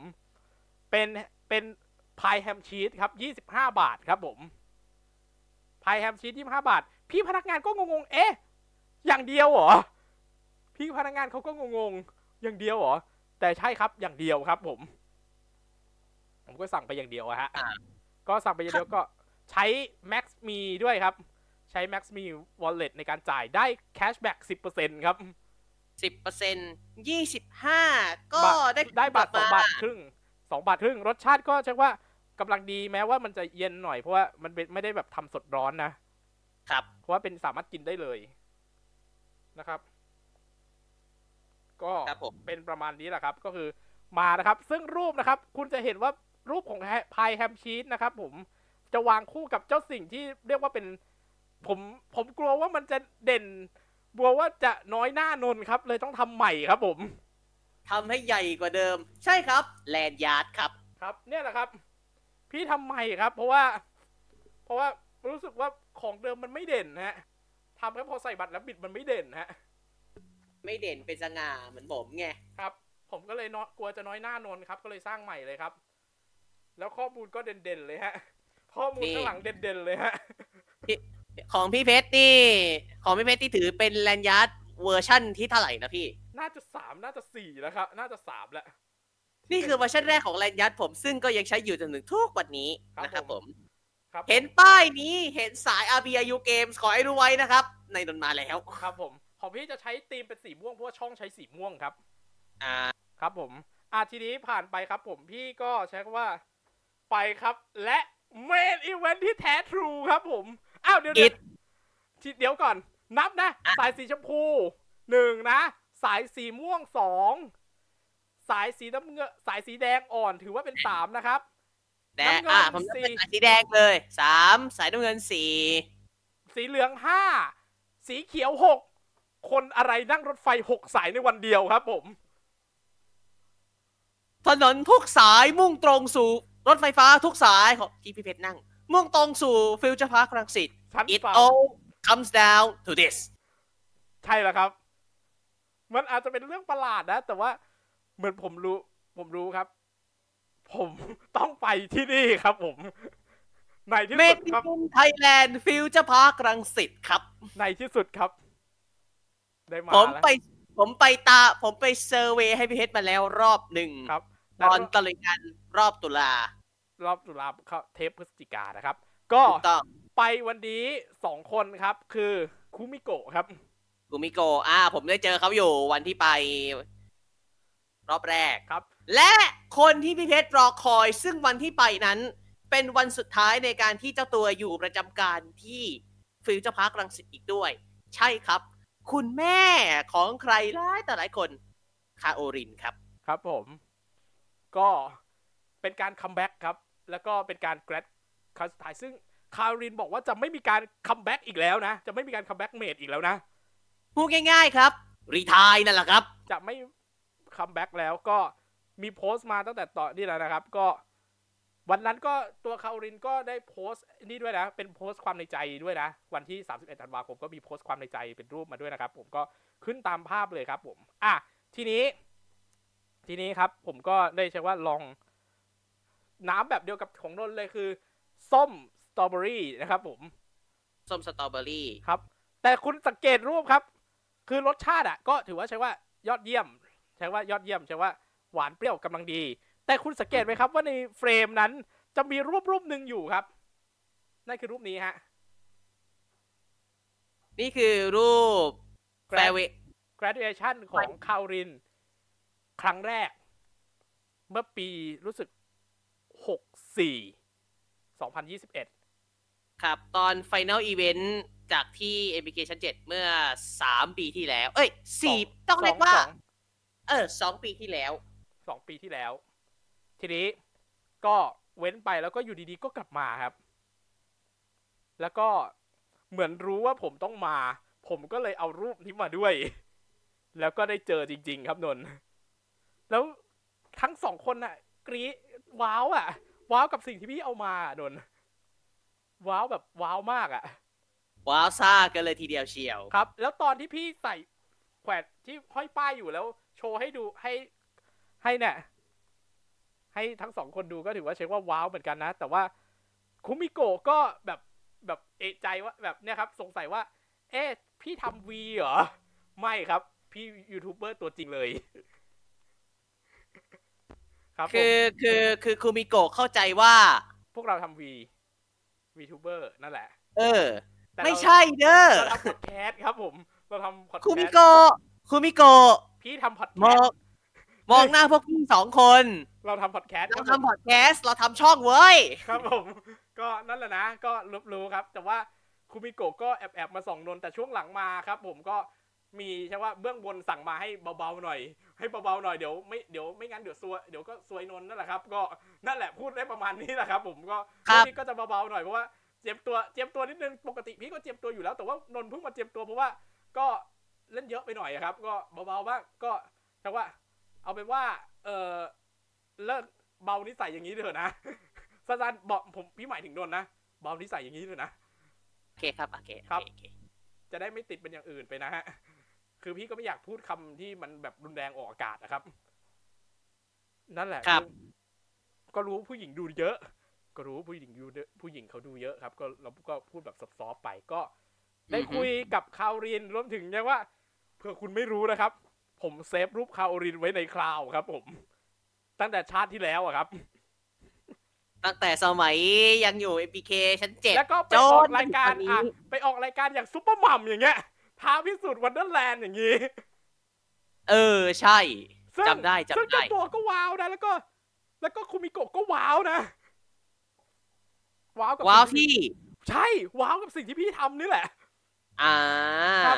ก็ใช่ว่าได้คุยก็ได้คุยประมาณหนึ่งแล้วก็ได้ดู live show ด้วย live show ของคารินแบบสดๆเลยอะเฮ้ยวันนั้นวันนั้นคาโรรินมาในเพลงอะไรพี่ ไม่รู้อะไม่รู้อะไม่รู้ แต่ว่าก็ใช่ว่า มี live show เพราะว่ามีคนสั่ง live show คืออีกโต๊ะหนึ่งที่มาโต๊ะใหญ่อะ เขาสั่ง live show เราเลยได้ดูด้วย โอ้ยินดีด้วยครับผม ก็นะฮะ ก็ได้ดูไป ก็ใช่ว่า ยิ้มตามกันนะฮะ ก็ใช่ว่าได้มีความสุขได้ดูคาริน เขาใช่ว่า live show ให้เราดูในใช่ว่าวันสุดท้ายของคารินที่ประจำการที่นี่ ครับ ก็ได้ดูไปแล้วก็เช็คบินครับ ก็รวมถึงผมก็ได้ทำรีทำการพิมพ์รีวิวใน Google ด้วยนะ Google Map ด้วยเพื่อเอาชาเมะฟรีชาเมะฟรีซึ่งแน่นอนครับ ซึ่งชาเมะฟรีคุณได้เห็นรูปแล้วนะครับ ในเพจ PJ97 นะ สิทธิ์เดียวที่พี่เพชรมี เอาไปถมที่คาโอรินคนเดียวเลยครับผมเพราะว่า ไหน ๆ ก็ไหน ๆ อะ วันสุดท้ายแล้ว จัดไป แล้วก็ได้มีเซลฟี่ได้มีถ่ายรูปคู่กับทาเพสของคาวรินนะครับผมซึ่งคนที่กดรูปนี้ให้นะครับผมคือคาวรินนั่นแหละครับ ได้ใช้ว่าถ่ายรูปกับของคาวรินนะฮะได้ถ่ายรูปกับคาวริน ก็ให้ผมถือเนี่ยถือเจ้ารูปเนี้ยแหละ เพราะไหนๆเอามาแล้วอะเขาเรียกว่ารอบนี้ไม่มีนะที่แกรดรอบเนี้ยของคาวรินไม่ได้ทำนะ ครับผม เพราะว่าอันนี้คือเอาของเก่ามาแล้วก็เอาของเดิมที่มีอยู่มานี่แหละ ก็ก่อนจะไปผมเช็ครูปอะไรเสร็จก็ได้พูดคุยอีกนิดนึง เพราะว่าเหมือนเป็นการต้องแบบส่งท้ายอะครับ ก็อวยพรไปก็อวยพรทุกคนอวยพรปีใหม่ทุกคนเลยที่โดยเฉพาะน่ะอะคุมิโกะกับคาวรินก็อวยพรปีใหม่แต่ ของคาวรินเนี่ยจะอวยพรเยอะเป็นพิเศษแต่ขออนุญาตไม่พูดเยอะแล้วกันเพราะว่าก็มันเยอะมากแต่ว่าก็เปิดคลิปที่บอกของคาวรินว่านะครับตอนที่เทปเดือนพฤศจิกาก็เปิดให้ดูเขาก็ขอบคุณมานะ เทปที่มีพูดถึงคาโอลินตอนเดือนพฤศจิกา อ่า เปิดให้เขาดูเลย แล้วก็ใช้ว่าฝากโรดิแคปด้วยแล้วกันนะ ก็ฝากโรดิแคปไปก็ฝากโรดิแคปให้ไปตามฟังกัน เพราะว่าจะว่าจะเน้นทางไอดอลก็เป็นหลักอย่างนี้แหละครับ ก็นี่ครับก็ขอบคุณแล้วก็ใช้ว่าเป็นชั่วโมงที่แบบ เป็นชั่วโมงที่มีความสุขนิดนึงเพราะว่าเป็นความสุขนิดนิดหน่อยหน่อยๆครับ อย่างน้อยเมก็จิกอ้าวครับเออได้เป็นเมจิกได้อ้าวได้เจอแล้วก็เรียกว่าได้โชว์อะไรหลาย ๆ อย่างในช่วงเวลาที่ผ่านไป ซึ่งเออเขารินจำพี่ได้ อ้าวเรียบร้อยจำพี่ได้แต่ว่าไม่ได้จำจากพีเจไนที่เซเว่นนะจำจากที่เคยผ่านๆมานี่แหละจำจากที่เคยผ่านๆมาเลยจำได้พี่ก็เล่าไปหลาย ๆ อย่าง ก็เรื่องย่าก็บอกไปด้วยก็น้องเขาก็แสดงความเสียใจมาด้วยเหมือนกันก็ทราบรับทราบแล้วก็ขอบคุณในนะครับไมตรีจิตแล้วก็ความห่วงใยตรงนี้ ก็ขอบคุณไปก็ เอาง่ายคารินก็ใช้ว่า แปลง่ายคือจำได้เลยจำได้ โอ้ยคือฟินอะ ฟินจริง ๆ เลย ครับ ยอมใจเลยครับผม โชคดีครับคาริน นี่คือเรียบร้อครัยบไป ทีนี้ก็ผ่านไปครับผมก็ได้ไปถ่ายคริสต์มาสที่นี่ครับ ถ่ายต้นคริสต์มาสที่ตรงตรงโถงนะครับโถงที่เป็นฮอลล์ของทางนี่นะครับ แล้วก็จริง ๆ เออ อันนี้แถมนิดนึงเพราะว่าจริง ๆ ผมก็แอบเห็นของ น้องแฟรงค์แตกลายไอดอลก็ไปเหมือนกันนะ แต่ไปช่วงค่ำเลย ไปช่วงหัวค่ำอ่าครับผมไปช่วงหัวเห็นค่ำว่าโถงที่พี่ไปถ่าย อันนี้เป็นโถงตรงตรงที่เป็ชั้นหนึ่งเป็นฮอลใช่ไหมล์พี่อะครับ เป็นฮอลล์อะครับ ที่เป็นฮอลล์ที่จำได้ว่าจะมีการจัด e สปอร์ตชิงถ้วยพระราชทานนะครับ ตัวเอาอ๋อจำได้จำได้ ROV ก็อะไรอะไรปทุมปทุมออฟกอรี่ครับ ครับ อันนั้นคือ ROV ชิงถ้วยพระราชทานพระบาทสมเด็จพระเจ้าอยู่หัว แล้วก็เป็นการแข่งขันอาชิงถ้วยพระราชทานใบแรกของโลกครับ นั่นแหละครับ ก็ทีนี้ครับผมอะจบไปเดินทางกลับก็นั่งรถเมย์เป็นขะครีมแดงเหมือนกันนะครับ ผมมาที่สถานีแยกคอปอก็ 8 บาทเหมือนกัน มาแยกคออ่าปอแล้วมาเพื่อจะไปที่สถานีเพื่อจะไปแฟชั่นต่อ ซึ่ง เพราะว่านัดว่านัดทางแม่ทางแม่ทางป้าไว้ฮะ ว่าจะไปเจอกันที่นั่น ก็คือครับไปเจอกันตอนเย็นนะ ผมก็เชื่อว่าไปนะครับ ลงสถานขึ้นจากแยกคอปอไปที่สถานีวัดพระศรีมหาธาตุซึ่งตอนนั้นก็อย่างที่บอกครับ 30ธันวาเขาเปิดตั้งแต่ 30ธันวาคมแล้วก็คือ เปิดทางเชื่อมระหว่างสายสีเขียวกับสายสีชมพูครับ ที่บอกไปก็เปิดเรียบร้อยได้ไปลองใช้แล้วคือเรียบง่ายครัมากบคือไม่ใช่แบบว่าเรียบง่ายแต่ว่าใช้งานง่ายครับ เดินไปอืมนิดเดียวก็ ประมาณหนึ่งก็ถึงเลยถ้าใครใช้บัตรเที่ยวเดียวหรือบัตรแล้วปิดนะครับผมก็นั่งรถไปครับ นั่งไปถึงสถานไปถึงสถานีวงแหวนรามอินทราครับ ก็แฟชั่นไอแลนด์ฮะก็ที่นี่ก็ใช้ว่าเอาจริงๆ ถ้าพูดถึงไอดอลที่นี่ก็มีการจัดงานบ้างประปรายโดยเฉพาะโดยเฉพาะรถโชว์ของฝั่งบ้านใหญ่ฮะช่วงครับมาช่วงหลังมารถโชว์ฝั่งบ้านใหญ่ก็มาจัดที่นี่แหละ ก็มีครั้งล่าสุดตอนต้นธันวาที่โบติกิริเฟน ใช่แล้วก็ของต้นเดือนธันวาไงพี่ ครับผมอ่ากาชายดอยวอลลุ่มทูก็ครับนี่แหเป็นละจะปะเอ้ยไม่ใช่แฟชั่นไอแลนด์แฟชั่นไอแลนด์นะครับผมปรับปรุงใหม่ปรับปรุงจนผมงงอะ ผมเข้าไปผมยังงงเลยว่าเฮ้ยเปลี่ยนไปขนาดนี้มากเลยอะไปเปลี่ยนไปมากอะเพราะว่าเดิมทีพี่จำได้ ร้านแรกที่เดินเข้าไปในโถงกลางเลยคือ จะต้องเจอซูกิชิกับ KFC แต่ตอนนี้คือโละเลย แล้วทำใหม่ เพราะว่าเท่าที่พี่เห็นออกมาเนี่ยจะมีส่วนที่เรียกว่า Grand Station ครับ คือเป็นสร้างจำลองตัวของสถานีรถไฟ แล้วก็นี่ครับมามีหัวรถจักรจำลอง ซึ่งพี่ก็ได้ขึ้นไปดูครับ แต่ว่าไม่ดูห่างๆ ไม่ได้เข้าไปในรายละเอียดนะ แต่ว่าก็ค,คือได้เห็นตัวร้านที่เป็นนะครับ ตัวของเป็นร้านบอดมีร้านบอดเกมด้วยนะอยู่ที่ชั้นสองของสถานีครับผม สยามสยาม X Dice ครับ Infinite Fun ครับ อ๋อ ร้านนี้ไปเจอครับ ผมได้ไปเจอนี่ครับหนึ่งในสมาชิก g เ s พัทครับ น้องเมฆครับ น้องเมฆธีรวัตรครับ น้องเมฆธีรวัตรอ๋อทองพีระครับ เมฆเซนซีครับ ไปเจออ่าพี่เมฆธีรวัตรครับ เอ่อ เป็น general manager แห่งเกมตามใจกูไม่ใช่ไหมเกมเมใช่ใช่ GM คือน่าจะเกมเมนเจอร์ฮะ ไม่แน่ใจ อ๋อเกม manager เกมเกมมาสเตอร์ เกมมาสเตอร์อ๋อ game master เพราะว่าเขาทำงานเป็นนี่แหละพนักงานร้านบอร์ดเกมนี่แหละครับครับไปเจอแล้วก็ไปอวยพรปีใหม่น้องเขาเนาะน้องเขาพอผมถอดหน้ากากเขาจำหน้าผมได้เลยอะ เพราะว่าผมก็เป็นเพื่อนกับคนน้องเขานั่นแหละอ๋อครับผมครับ ก็อวยพรปีใหม่ไปก็ พี่เมฆเขาเขาพูดถึงอะไรกับที่เราได้ไม่ recapนั่นไหมพี่เกมโชว์มาราธอนไม่ได้พูดถึง ไม่พูดถึงอ๋อ ไม่พูดถึง ก็ครับเพราะว่าเขาไม่ได้ไปด้วยไงเขาเขาไม่ได้ไปฮะ เออใช่พี่เมฆไม่ได้ไปมารับราธอนอะครับผมก็ไปกินนะครับ ก็จริง ๆ ก็จะมีอะเป็นอันเนี้ยที่คุณเห็นนะร้อยห้าสิบอะ มันจะเป็นซูชิแบบซูชิแซลมอนเลยครับ เออผมผมเห็นที่เป็นนั่นอยู่เป็นสติกเกอร์อยู่ซูชิและซาชิมิ ใช้แซลมอนสด Norwegian salmon ครับ โอ้ ครับ อย่างฟินบอกนะครับเลยนะครับ Norwegian salmon เนี่ยที่ผมกินมาบอกเลยนะครับโคตรอร่อยฮะครับ แล้วก็มีพิซซ่าดอลลาร์ครับ เป็นพิซซ่าแบบพิซซ่าแบบชิ้นเล็ก ๆ นะครับ อย่างเงี้ย ก็สัตว์ชิ้นละล่ะรู้สึกจะชิ้นละจำไม่ได้แล้วว่าสะน่าจะสามหรือสี่ชิ้นสามสิบหรือน่าจะห้าสิบครับ แล้วก็สามชิ้นฟรีหนึ่งชิ้นฮะแล้วก็มีหมึกลวก มีหมึกลวกด้วยครับผมมีหมึก็ลวก็ตีไปสี่สไลด์ครับ ห้าห้าสิบก็ร้อยห้าสิบาทนะครับก็ร้อยห้าแค่ร้อยห้าสิบเองเพราะว่าสามแถมหนึ่งแล้วก็มีนี่ครับหมึกลวกนะครับผมแล้วก็ที่สำคัญครับ ผมได้ซื้อกินนี่ด้วยครับ กินตัวของชิคแอนโรของ KFC ครับสามสิบเก้าบาทครับ จ่ายด้วย GPay ก็คือเอาเป็นเครื่องมือถือเนี่ยไปแตะที่กูที่เครื่องอ่านบัตรเครดิตได้ฮะจ่าย GPay อะใช่ได้ฮะก็จ่ายไปแล้วก็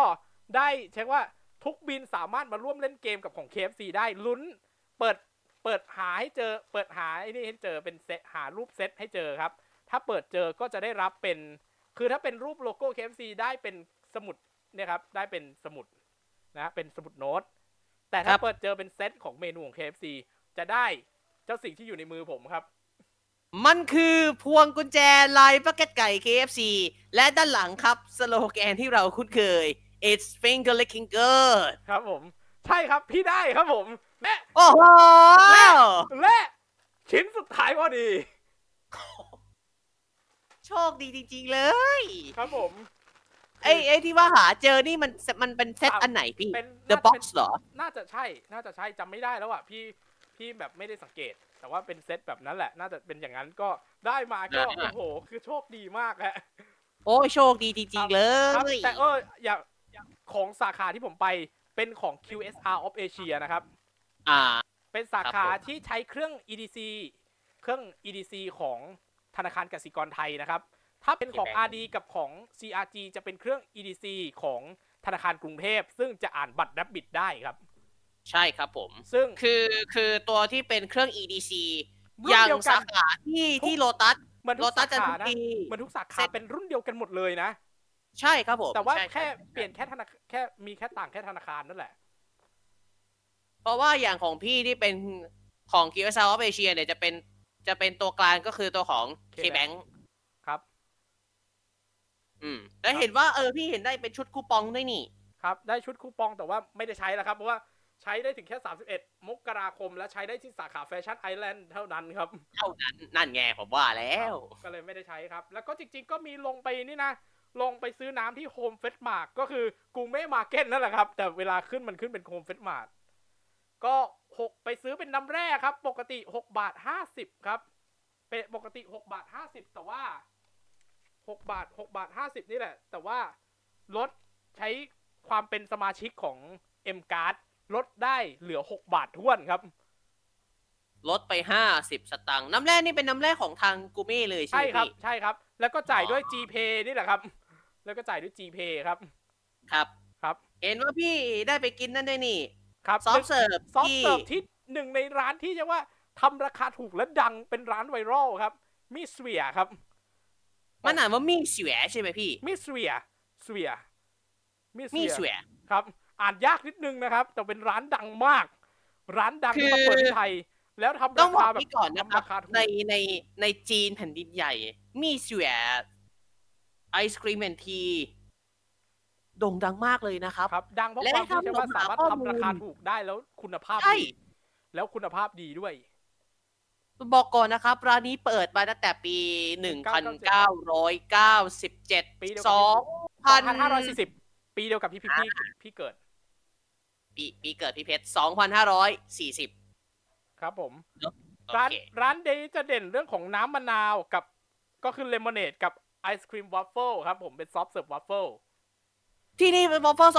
ที่นี่ soft serve waffle เท่าไหร่พี่สิบห้าบาทครับ ฮะ ฟังไม่ผิดครับสิบห้าบาทครับ เฮ้ยอ่าขออนุญาตพาดพิง Dairy Queen นะครับ ปกติแล้วถ้าเป็น soft serve waffle ของ Dairy Queen 35นะสามสิบห้าหรือบางร้านที่เป็น soft serve ที่เป็น food truck อย่างเงี้ย ก็35 40 45แล้ว ครับ แต่ที่นี่สิบห้าบาทครับ what the fuck แล้วน้ำมะนาวนะครับเลมอนเนดเย็นนะยี่สิบปกติที่ผมเคยกินเลมอนเนดขออนุญาตพาดพิงอีกรอบ Auntie Anne's ไม่ไกลไม่ไกลเลย Auntie Anne's ปกติผมกิน 16 ออนซ์ 49 แล้ว ผมว่าอีนี่น่าจะไซส์พอๆกันน่จะถูกกว่าตั้งไซส์29บาท ครับอืมครับครับน่าสนใจครับ ตัว soft serve ที่พี่กินเนี่ย มันจะพอกินเข้าไป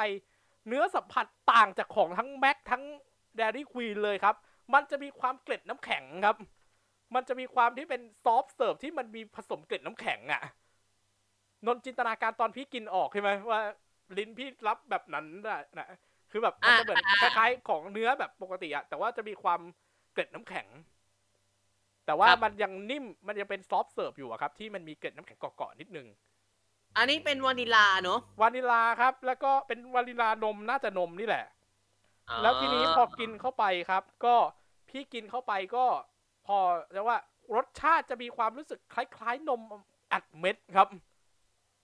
อ่าอ่าพอนึกภาพออกว่ารสชาตินมอัดเม็ดจะเป็นอย่างไรครับ ก็จะมีความนมที่มันมีกลิ่นที่ถ้าพูดกันตามตรงมันจะเฉพาะตัวกว่าของ Dairy Queen ของแม็กเลย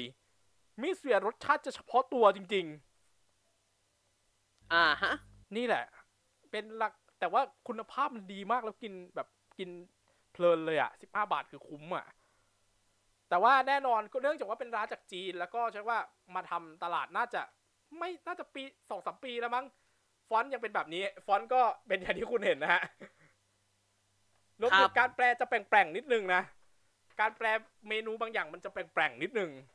เอาจริงๆ ผมว่าในอนาคตอะถ้า Mixue ทำแบบเชื่อว่าได้ ทำกำไรในไทยแล้วแบบได้เยอะๆอะพี่ว่า Mixue น่าจะมีการปรับปรุงเรื่องการแปลข้อความรวมถึงการปรับเรื่องการออกแบบฟอนต์ด้วยนะน่าจะมีการปรับเรื่องการเลือกฟอนต์ด้วยครับ ถ้าอะมีอีกร้านหนึ่งที่เป็นร้านจีนคือ Cotti Coffee มาเปิดที่ที่แฟชั่นไอแลนด์เหมือนกันนะ Cotti Coffee ก็จะมีเหมือนเป็นผู้สนับเป็น partner กับทีมชาติอาร์เจนตินาฟุตบอลด้วยนะครับ เดี๋ยวนะ ชื่อชื่อร้านอะไรนะพี่นะ Cotti Coffee ครับ C O T T I แล้วก็ Coffee ครับ Cotti C O T T I ใช่ไหมครับ ใช่ครับ ใช่คอตอ๋อ Cotti Cotti Coffee ครับ นั่นแหละครับ ของนั่นจะใช้ฟอนต์ของนั่นแบรนด์ของแบรนด์เนี้ยใช้ฟอนต์เป็น Sarabun เวอร์ชัน Google นะ ซึ่งผมรู้สึกว่าถ้าเป็นตัวนั้นอะ ผมว่าโอเคกว่า ซึ่งโอเคกว่ามากนะ โอเคกว่าตัวนี้มาก ที่เป็นฟอนต์ของเออ Microsoft จริงครับ จริง ๆ ใช้อีกตัวคือ Noto Sans ได้พวก Noto ได้ ฟอนต์โนซีรีส์ Noto พอโอเคอยู่ Noto Sans Thai หรือ IBM Tech แซนก็ได้ครับเอออ่าครับ IBM Tech Sand นี่รู้สึกว่า CJ CJ น่าจะ CJ ใช้อยู่ CJ CJ นี่แหละครับ ก็เป็นการอืมตะลุยกินตลอนวันนี้คือเรียกว่าเป็นตลอนกินยันยันมืดนะครับ เพราะว่าตอนเย็นก็แม่ป้าพาจะอยากจะมาถ่ายรูปต้นคริสต์มาสของแฟชั่นไอซ์แลนด์ครับผม ที่เป็นด้านหน้านะฮะที่ด้านหน้าตรงสถานีครับ ซึ่งสถานีก็จะมีการเปิดไฟสีชมพูด้วยครับผม ก็มีการเปิดไฟสีชมพูด้วยก็ ปีนี้มาจอยกับทางแฟชั่นไอแลนด์จอยกับ My Little Pony ครับ แต่เป็น gen ใหม่นะครับ ครับ เป็นดีทีมนี้ครับ celebrate celebrate every pony ครับผมธีมปีนี้ ซึ่งก็จะมีการตั้ง prop ที่เป็นจะว่าประดับตัวของตัวละครในยุคใหม่ของ My Little Pony ครับผม ครับ ก็เป็นประมาณนี้ ซึ่งฝั่งตรงข้ามเนี่ยก็จะมีซึ่งฝั่งตรงข้ามที่วันที่ 31ธันวาใช่ไหมฝั่งที่เป็นสวนสนุก Wonder World มีงาน EDM ฮะ ผมจำไม่ได้ว่าไม่รู้ว่ามันงานอะไรอะแต่ว่ามีงานเขาดาวที่สวนสนุก Wonder World อะครับอ่าให้ช่วยช่วยหาหน่อยได้ไหมเดี๋ยวนะน่าเดี๋ยวนะเขาดาวตรง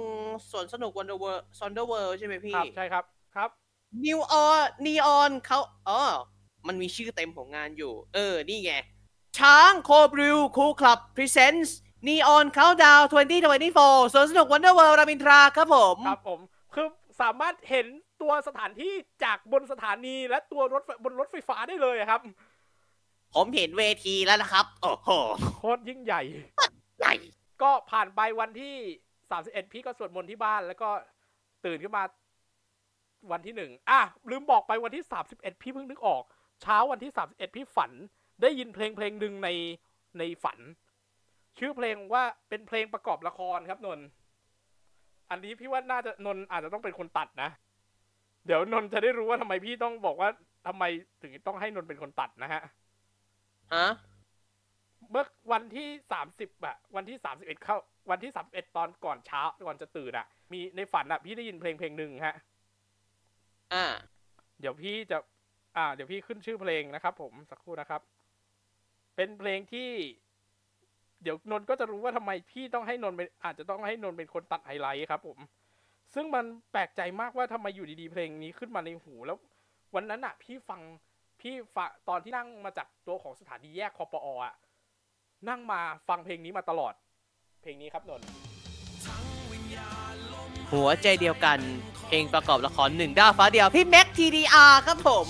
ครับผมตอนที่ TDR ยังไม่ได้ดังเท่าวันนี้นะ แต่อยู่ดีๆเพลงเนี้ยมันเข้ามาในหูตอนที่พี่ฝันน่ะแปลกใจมากว่าเพลงนี้มาได้ยังไง เออ แล้วรู้ว่า TDR เป็นวงที่ใส่ใจโซเชียลมาก พี่ว่านนท์ต้องตัดไฮไลท์เนี่ยให้พี่พี่พี่ TDR ดู รอดงั้น โอเค เดี๋ยวรอดู โอเคครับ ครับ ก็วันที่หนึ่งครับ ก็วันดีครับ วันขึ้นปีใหม่ไปไหว้พระกันครับ ก็พาแม่ พาป้า พาน้องชายไปขึ้นรถไฟฟ้าสายสีนะสายสีน้ำเงิน สายสีเขียว สายสีชมพู เริ่มที่สายสีชมพูที่สถานีตลาดบินบุรีไปที่สถานีวัดพระศรีมหาธาตุของสายสีเขียว แล้วก็ต่อมาที่ห้าแยกลาดพร้าวครับผม ซึ่งก็เราก็จะผ่านหนึ่งในสถานที่ที่มันมีเป็นภาพที่มีเสียงออกมานะครับผม ทุกอาทิตย์ต้องได้ยินคำว่า เราไม่ต้องพูดเราเราไม่ต้องพูดเอง ที่แห่งนี้คือที่ที่มีเสียงของพี่แฟรงค์ว่า คุณชาตรีบอมหมดได้รับสามแสนห้าหมื่นบาทครับใช่แล้วครับนะทุกอาทิตย์ครับผมทุกอาทิตย์ที่มีแข่งของทุกวันศุกร์แทบทุกวันศุกร์แทบทุกวันศุกร์ที่สนามอืมแทบทุกวันศุกร์ที่สนามมวยเวทีลุมพินีรามินทรา ก็จะมีวันถ้าเป็นต่างประเทศวันไฟเดย์ไฟแต่ถ้าเป็นที่ไทย วันลุมพินี ครับผม ใช่ครับ ไอที่บอกว่าสามแสนห้าหมื่นบาทครับเนี่ยอ๋อมันคือโบนัสครับครับผม แล้วก็พอมาเนี่ย พอมาลงที่สถานีสายสีน้ำเงินที่สถานีพหลโยธิน ก็ได้เจอรูปรูปหนึ่งครับ เป็นรูปเป็น birthday โปสเป็นโปสเตอร์วันเกิดพี่สมาชาโตบิโตะครบรอบ 24 ปีในวันที่ 15 ธันวาคมนะครับผม ครับผมซึ่งผ่านไปแล้ว แต่ก็ไปเจอโดยบังเอิญครับ ก็ได้เซลฟี่กับรูปนี้แล้วก็ส่งไปให้น้องสมายดูแล้วด้วยฮะ น้องสมายรับรู้แล้วนะครับ ผม น้องสมายรับรู้เรียบร้อยครับ ผม ก็ไปครับ นั่งไปที่สถานีสนามชัยครับ ผม อ่า สนามชัยออกมาทางหน้ามีเซมสยามใช่ครัเนาะบแล้วก็แทครับว่าต้องไปฝ่าฝูงชน ตั้งแถวเข้า วัดพระศรีรัตนศาสดาราม ในวันที่หนึ่งมกราคมครับ ผม และทุกท่านก็น่าจะรู้นะครับ ถ้าคุณไปวัดพระแก้วในวันสำคัญแบบนี้ เปิด ใช่ครับ คนแน่นยาวเป็นพิเอีเศยษดเอียดเมืองแกลง คนเยอะมาก แล้วโดยเฉพาะอย่างยิ่งอะพม่าอย่างนี้แหละพม่าเนี่ยจะเยอะเป็นพิเศษ แต่ว่าพวกสังเกตง่ายๆ ก็คือจะแต่งกายชุดประจำชาติของพวกเขาอะครับ แต่งกายเพื่อจะและเขาจะถอดรองเท้าตั้งแต่ก่อนเข้าวัดเลยครับ ถอดรองเท้าถอดถุงเท้าเลยนะ เพราะว่าคือสถานที่สำคัญที่เป็นวัดพวกเนี้ย ชาวพม่าเขาจะไม่ใส่รองเท้าใส่ถุงเท้าเข้าไป อ่าใช่ คือคือต้องบอกงี้ก่อนครับ คนเมียนมาที่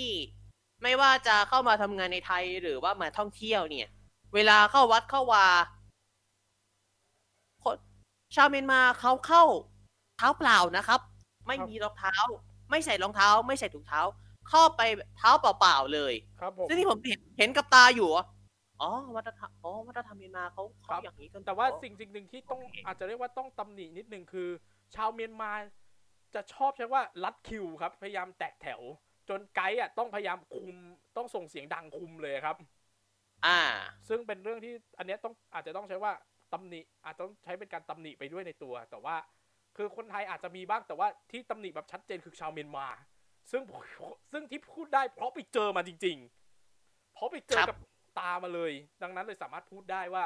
มีการทำอย่างนี้จริง ๆ ครับ ก็คือมีการพยายามควบคุมตะโกนเพื่อให้ ชาวเมียนมาเข้าอยู่ในระเบียบครับผม ซึ่งชาวเมียนมาก็คือชาวเมียนมาที่มาทำงานในประเทศไทยนี่แหละครับ มาทำงานในประเทศไทยแล้วก็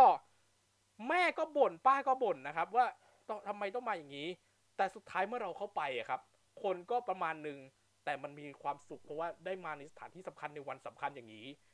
ก้าวเข้ามาจุดแรกเข้ามาปุ๊บได้รับเลยครับ เจลแอลกอฮอล์พระราชทานครับ รอบนี้เป็นเป็นพี่สีมีน้ำเลือเงิกนมีเลือกได้ พี่เลือกมาเป็นสีน้ำสีสีฟ้ากลิ่นมะลิครับ อ่า ครับผม ซึ่งกลิ่นก็ถือว่าใช่ว่าพี่รู้สึกนะกลิ่นรอบนี้ถือว่ารอบของรสกลิ่นมะลิเนี่ย มีความแบบมะลิเหมือนพวงมาลัยเลยครับ อ่า วันนั้นที่พี่บีบบีบให้ผมถูกบีบให้ผมอันนั้นจะเป็นอีกกลิ่นหนึ่งมืออันนั้นเป็นกลิ่นอีกกลิ่นหนึ่งจะเป็นอีกกลิ่นหนึ่งพี่จำเดี๋ยวพี่ไปหยิบหลอดมาก่อนเพราะว่ายังอยู่ในนี่ กลิ่นซากุระครับผมสีเหลืองกลิ่นซากุระครับ แต่ว่ารอบนี้รู้สึกจะมีกลิ่นอ๋อจะมีกลิ่นกุหลาบด้วยครับ แล้วก็มีกลิ่นกุหลาบมีกลิ่นนี่ด้วยมีกลิ่นมะลิกลิ่นกุหลาบด้วยครับอ๋อเออใช่ใช่ใช่ใช่ใช่ครับเพราะว่าเพราะว่าที่พี่เบสบีบให้ผมถูมือวันนั้นอะโหกลิ่นซากุระหอมมากครับ มากครับมากหอมแบบเออนี่แหละซากุระจริง ๆ มันหอมจริง ครับผเอมอแล้วก็ได้เข้าไปแต่ว่าไม่ได้เข้าไปไหว้ในพระอุโบสถนะ เพราะว่าคนเยอะมาก เยอะมากๆด้วยครับได้ไหว้อผมยู่เห็นข้างนอภากพอยู่อะโอ้วันสำคัญนะครับ แล้วคนเยอะมากแล้วก็ได้เข้าได้อย่างน้อยได้เข้ามาไหว้เนี่ยก็ถือว่าจะว่าได้เห็นนะครับ ได้นี่นะได้มาไหว้ในวันสำคัญอย่างเงี้ย มันมีความครัสุบขเหมือนกันนะแล้วก็ได้เห็นตัวสิ่งที่เรียกว่าเป็นเป็นตุ๊กตาหินอ่อนด้วยครับ อ่าใช่ใช่ครัใช่บใช่ที่มีการขุดค้นพบเจอกันนะครับ แล้วพอออกมาจากเนี่ยครับ พอออกมาผมก็บอกให้ครอบครัวเนี่ยได้ไปลงนามถวายพระพรในเนื่องในโอกาสเทศกาลปีใหม่ ที่ด้านหน้าศาลาสหไทยสมาคม ซึ่งเมื่อได้ลงนามถวายพระพรแล้วจะได้รับชิ้นของที่ระลึกที่สำคัญอีกชิ้นหนึ่งครับ นอกจากเจลแอลกอฮอล์แล้ว นั่นสิ่งนั้นก็คือปฏิทินหลวงพระราชทานนะครับผมครับผม เล่มสีเหลืองอย่างนี้นะครับ ซึ่งใน ในปฏิทินหลวงพระราชทานจะมีรายละเอียดข้อมูลต่างๆ ที่เกี่ยวกับเป็นทางจันทรคติแล้วก็สุริยคตินะครับ ผมพวกปฏิทินครับผมตารางปฏิทินอย่างนี้ครับ ก็มีตารางวันเดือนปีต่างๆ เป็นรายละเอียดมาเลยครับ ผมซึ่งรวมถึงยังมีพวกข้อมูลการเกิดสุริยคระการเกิดอุปราคาในปีนี้อะครับ ว่ามีกี่ครั้งมีอะไรพวกนี้ครับ แล้วก็อ๋อคือระบุระบุเวลาเริ่มอะไรทุกอย่างเลยครับ ระบุสถานที่เกิดด้วยครับ โอ้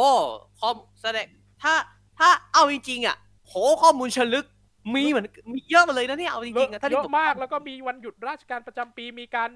ระบุการชักและประดับธงชาติในวันสำคัญครับรวมถึงกะวันหยุดประเพณีรวมถึงที่สำคัญคือมีวันพระราชสมภพพระมหากษัตริย์สมเด็จพระราชินีนาถและวันสำคัญของประเทศ ที่มีสัมพันธไมตรีกับประเทศไทยในปีนี้ด้วยครับ ก็คือข้อมูลเชิงลึกต่างๆ มีหมดเลยครับจันทรุปราคาวันคล้ายวันพระราชสมภพพระมหากษัตริย์พระราชินี เนี่ยครับของทั้งไทยแล้วก็ของประเทศที่มิมีตรสัมพันธไมตรีกับประเทศไทยของเราครับรวมถึงยังมีวันสำคัญในศาสนาต่างๆ หลัก ๆ คือคริสต์อิสลาม คริสต์ทั้งสองนิกายคือโรมันคาทอลิก แล้วก็โปรเตสแตนต์มีนะครับ แล้วก็มีอิสลาม มีวันหยุดประเพณีจีนด้วยครับ มีวันสำคัญอ่าคือประเพณีจีน4วันตรุษจีนเชงเม้งศาสตร์จีนไหว้พระจันทร์ครับ ครบเลยครับแล้วก็มีของพราหมณ์ฮินดูมีอะไรพวกนี้ด้วยครับ ผมคือครบแล้วก็ช่วงท้ายก็จะเป็นหน้าบันทึก มาหน้าเปล่าให้สามารถบันทึกได้ประมาณ80 90ประมาณ70 80หน้าครับ เป็นของมงคลที่อยากให้ว่าได้เก็บไว้ แล้วผมมีโอกาสได้เก็บไว้นี้ด้วยครับ อยู่ที่ผมเนี่ยชุดชุดหนึ่งครับอยู่ที่ผมเล่มหนึ่งครับโอ้โหครับผม เพราะว่าโอกาสมันมีแค่โอ้วันนี้วันเดียวเท่านั้นครับหนึ่งมกราคมที่คุณจะได้เจ้าสิ่งเนี้ยครับว่าแค่ครับวันที่หนึ่งมกราคมเท่านั้นครับ เออผแล้มวผมเห็นผมเห็นหน้าปกอยู่อะ โหครับ ของชิ้นนี้ใครที่ได้ไปในวันที่หนึ่งมกราคมของทุกปี นี่คือของที่มีคุณค่าทางจิตใจ และประเมินค่าไม่ได้นะครับ ครับผม ครับผม นั่นแหละก็ผ่านไปก็ใช่ว่าพาเดินผมก็พอเสร็จตรงนี้ปุ๊บก็แวะลงไปถ่ายรูปที่อุโมงค์หน้าลานครับ ที่เป็นอุโมงค์ใหญ่นะครับ เป็นโถงใหญ่เลย เป็นโถงอ่าใหญ่ที่อ่ารองรับ ซึ่งคนก็เยอะนะซึ่งคนก็ซึ่งคนพี่ก็เยอะ ไม่แปลก ถ้ามันจะเยอะแบบนี้เพราะมันเป็นไม่ห้องแปลเพกราะเป็นห้องแอร์ด้วยไงฮะคือต้องบอกงี้ก่อนอุโมงค์หน้าพลังข้างในติดแอร์และมีและที่นั่คุงณเยก็อะน่าจะรู้ใช่ไหมครับมีว่าข้างบนห้องน้ำมันร้อนขนาดไหน ครับผม วันที่หนึ่งมกราคมเมืองไทยแดดจ้าแล้วครับผมก็แต่แต่ยังไม่เท่าศรัทธาของทุกคนที่มาที่นี่ ทั้งถูกจากต้องทั้งที่จากสุดไทยอาเซียนและทั่วโลก ทั่วทุกสารทิศถนนทุกสาย มุ่งสู่ พระบรมมหาราชวังและก็วัดพระแก้ว ครับ หลังจากนั้นผมก็ได้ไปแวะทานมื้อเที่ยง แต่ก่อนอื่นเนี่ยจริง ๆ อันนี้ไม่ได้ถ่ายมาแต่จะเป็นน้ำมะนาว แล้วก็มีขายอยู่ข้างๆข้างๆนี่ข้างๆศาลหลักเมือง แก้วแล้วรู้สึก รู้สึกแก้วละสามสิบครับอะ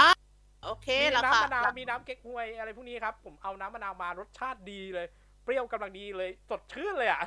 คือแบบสดเดินชื่นเดินแต่เดินร้อนร้อนน้ำมะนาวอันนี้คือเป็นน้ำมะนาวไม่ได้เป็นแบบโซดาไม่ได้เป็นผสมโซดาไม่ใช่โซดาเป็นโซเป็นมะนาวเพียว แต่ว่าน่าจะเป็นแบบแต่งให้มันเบาเบาลงครับแต่แบบแต่งมะนาวเบลงมะอ่าน้ำมะนาวผสมน้ำเชื่อมนั่นแหละครับ นั่นแหละก็อ๋อสามสิบโอเคบาทสามสิบบาทคือแบบอืมชื่นครับ สดชื่นและในการที่เดินนะครับ เดินกลางแดดร้อนนะครับแล้ว ร้อนๆแบบเลยเนี้ยได้อะไรเปรี้ยวๆหวานๆนะโหสดมันจริชื่งนเลย แล้วเดินข้างเนี่ย เดินร้อนๆอย่างน้อยหลบแดดตรงคะเดินข้างตึกกระทรวงกลาโหม มันยังมีเงาเงาตึกบังอยู่ไง อืมครับ อย่างของผมอะร้อนแบบตอนไหนที่ต้องออกไปธุระไกลๆแล้วมันร้อนนะ น้ำเย็นๆราดนะอื้อมันเย็นเลื้องหน้าหรือ หรือโหร้อนมากๆ สาดลงหัวนี่โอ้ยครับโอเคครับ ก็ยังช่วงหวาดสดชื่นแล้วก็มานี่ครับ มากินมื้อเที่ยง ตอนแรกเราจะกินก๋วยเตี๋ยวแต่ว่าร้านคนก็เยอะ ก็มาทางเนี่ยครับ มาทางถนนมาทางข้างๆเลยครับ ผมเดินข้ามสะพานข้ามสะพานมานิดนึงแล้วก็ข้ามสะพานแล้วก็มากินที่ร้านนี่ครับ ร้านนี้จะอยู่แถวๆนี่ครับ ร้านนี้จะอยู่บนถนนแพร่งนาราครับ ผม ชื่อว่าอ่าพริกสยามสยามอืมเป็นร้านหมูปิ้งครับ แล้วก็มีอาหารตามสั่งด้วย อันนี้ผมไม่ได้ผมไม่ได้ถ่ายบินมานะ แต่ว่าตัวพริกสยามมีหมูปิ้งสิบรสเลยนะ แต่ว่าวันเนี้ยที่ออกมาที่เราเลือกมามีเอามาสองรสคือต้นตำรับ ธรรมดากับหม่าล่าถ้าเอาเท่าที่ผมเห็นผมเปิดใน Google Maps ดูอะเขามีวงเล็บชัดเจนเลยนะพริกสยามหมูปิ้ง วงเล็บ no MSG ไม่อใส่ร่อยแบบไม่ใส่ผงชูรสครับผม ซึ่งมันอร่อยจริงนะ แล้วที่พี่กินสองอย่างอะที่เป็นนะครับหมูปิ้งรสรสปกติอะที่เป็นดั้งเดิมกับหมูปิ้งรสหม่าล่า อร่อยนะ แล้วหมูปิ้งรสหม่าล่ากินร้อนๆใช่หม่าล่ามันแบบหม่าล่าดีๆ เลยอะค่ะชาชาไม่มากแต่อร่อยจริง เผ็ดร้อนชาเผ็ดชาแต่อร่อยจริง แต่ไม่ได้เห็นเผ็ดว่ามาก อ่า เห็นว่าที่พี่ไทยถ่ายมาก็มีกะเพรามีข้าวมีผัดกะกะเพเพราราด้วย แล้วก็มีผัดไทยด้วยครับโอ้ครับก็กะเพรานี่เป็นกะเพราหมูเนาะหมูหมูไม่มีวัวเลยครับ หมูล้วนๆครับเอก็อครับผมผมผมเห็นผมเห็นตัวกะเพราอยู่ เฮ้ยกะเพราที่แท้จริงมันต้องแบบนี้ ครับผมกะเพราพริกแห้งด้วยเนาะครับน่าจะกะเพราน่าจะพริพริกกแห้งพริกน่าจะพริกธรรมดา ไม่ใช่พริกอ่าแห้งจริงๆเมื่อกี้ศาลหลักเมืองเดิมทีเราจะไหว้ด้วยแต่ว่าคนแน่นเหมือนกัน คนแน่นไม่แพ้กับพระบรมมหาราชวังเลยไม่ได้ไหว้ไหว้ในตัวศาลาหรือไหว้ข้างนอกครับ ผม แล้วก็ครับเดินมานิดนึงเดินออกแพร่งนาราไปที่ถนนตะนาวครับ ไปที่ศาลเจ้าพ่อเสือคนก็แน่นเหมือนกันครับ ผม ครับ จากนั้นพอผ่านศาลเจ้าพ่อเสือไปเราก็ไปนี่ครับ เราก็ไปทางข้างๆนะครับ ไปทางสารกลางกรุงเทพมหานคร แล้วก็ไปยังหนึ่งในสถานที่ที่ถือว่าเป็นอยู่ในเพลงของวงบ้านใหญ่ที่สำคัญคือ BNK48 กับเพลง BNK48 นะครับ เพลงประจำวงเพลง AKA เพลงชาติของวง อ่าแบงคอก48 นั่นแหละครับวัดสุทัศน์เทพเพราะว่ามันมันชื่อเต็มว่าอะไรที่วัดสุทัศน์อะไรนะ วัดสุทัศน์เทพพระวรารามราชวรมหาวิหารครับ ทีนี้ครับวัดสุทัศน์ก็จะมีนะครับเป็นสถานที่ต่างๆ แล้วก็มีนะครับพระอุโบสถ ซึ่งพระอุโบสถที่คุณเห็นน่ะ ที่คุณเห็นด้านหน้าไม่ใช่ พระอุโบสถนะเป็นพระวิหาร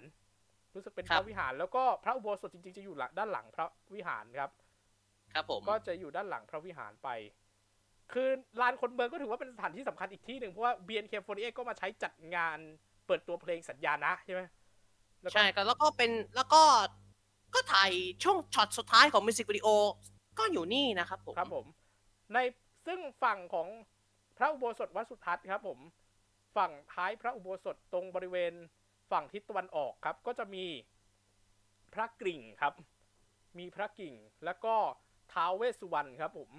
ท้าวเวสสุวรรณที่นี่ไม่ได้ทำใหญ่นะครับ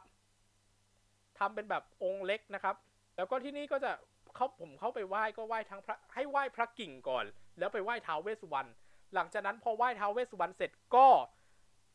แนะนำว่าถ้าใครอยากจะมูขอเงินขอทองขอโชคขอลาบจากท่าน ให้เอากระเป๋าเงิน เปิดกระเป๋าเปิดซิปอะไร แม้กระทั่งแอปธนาคารก็ขอให้เปิดนะครับผม เอาไปวนกับกระบองของท่านตามเข็มนาฬิกาเก้ารอบ แล้วขอพรท่านขอเงินขอทองจากท่านได้ครับ ครับ นี่คือมูสำหรับสายมูนะครับผมโปรดใช้วิจารณญาณในการรับชมครับ นี่คือซึ่งผมไปร่วมทำมาแล้วครับ ผมซึ่งต้องรอต่อแถวกว่า 30 นาทีครับ อืมอืมครับ ก็รอต่อแถว 30 นาที แต่คุ้มครับ เพราะได้ไหว้พระแล้วก็ไหว้ท่านเท้า ซึ่งตรงนี้ก็ถือว่าถ้าพูดตามตรง วันเนี้ยตอนแรกแม่อยากขึ้นวัดไปวัดสเกดด้วย แต่แม่ไม่ไหวครับเพอ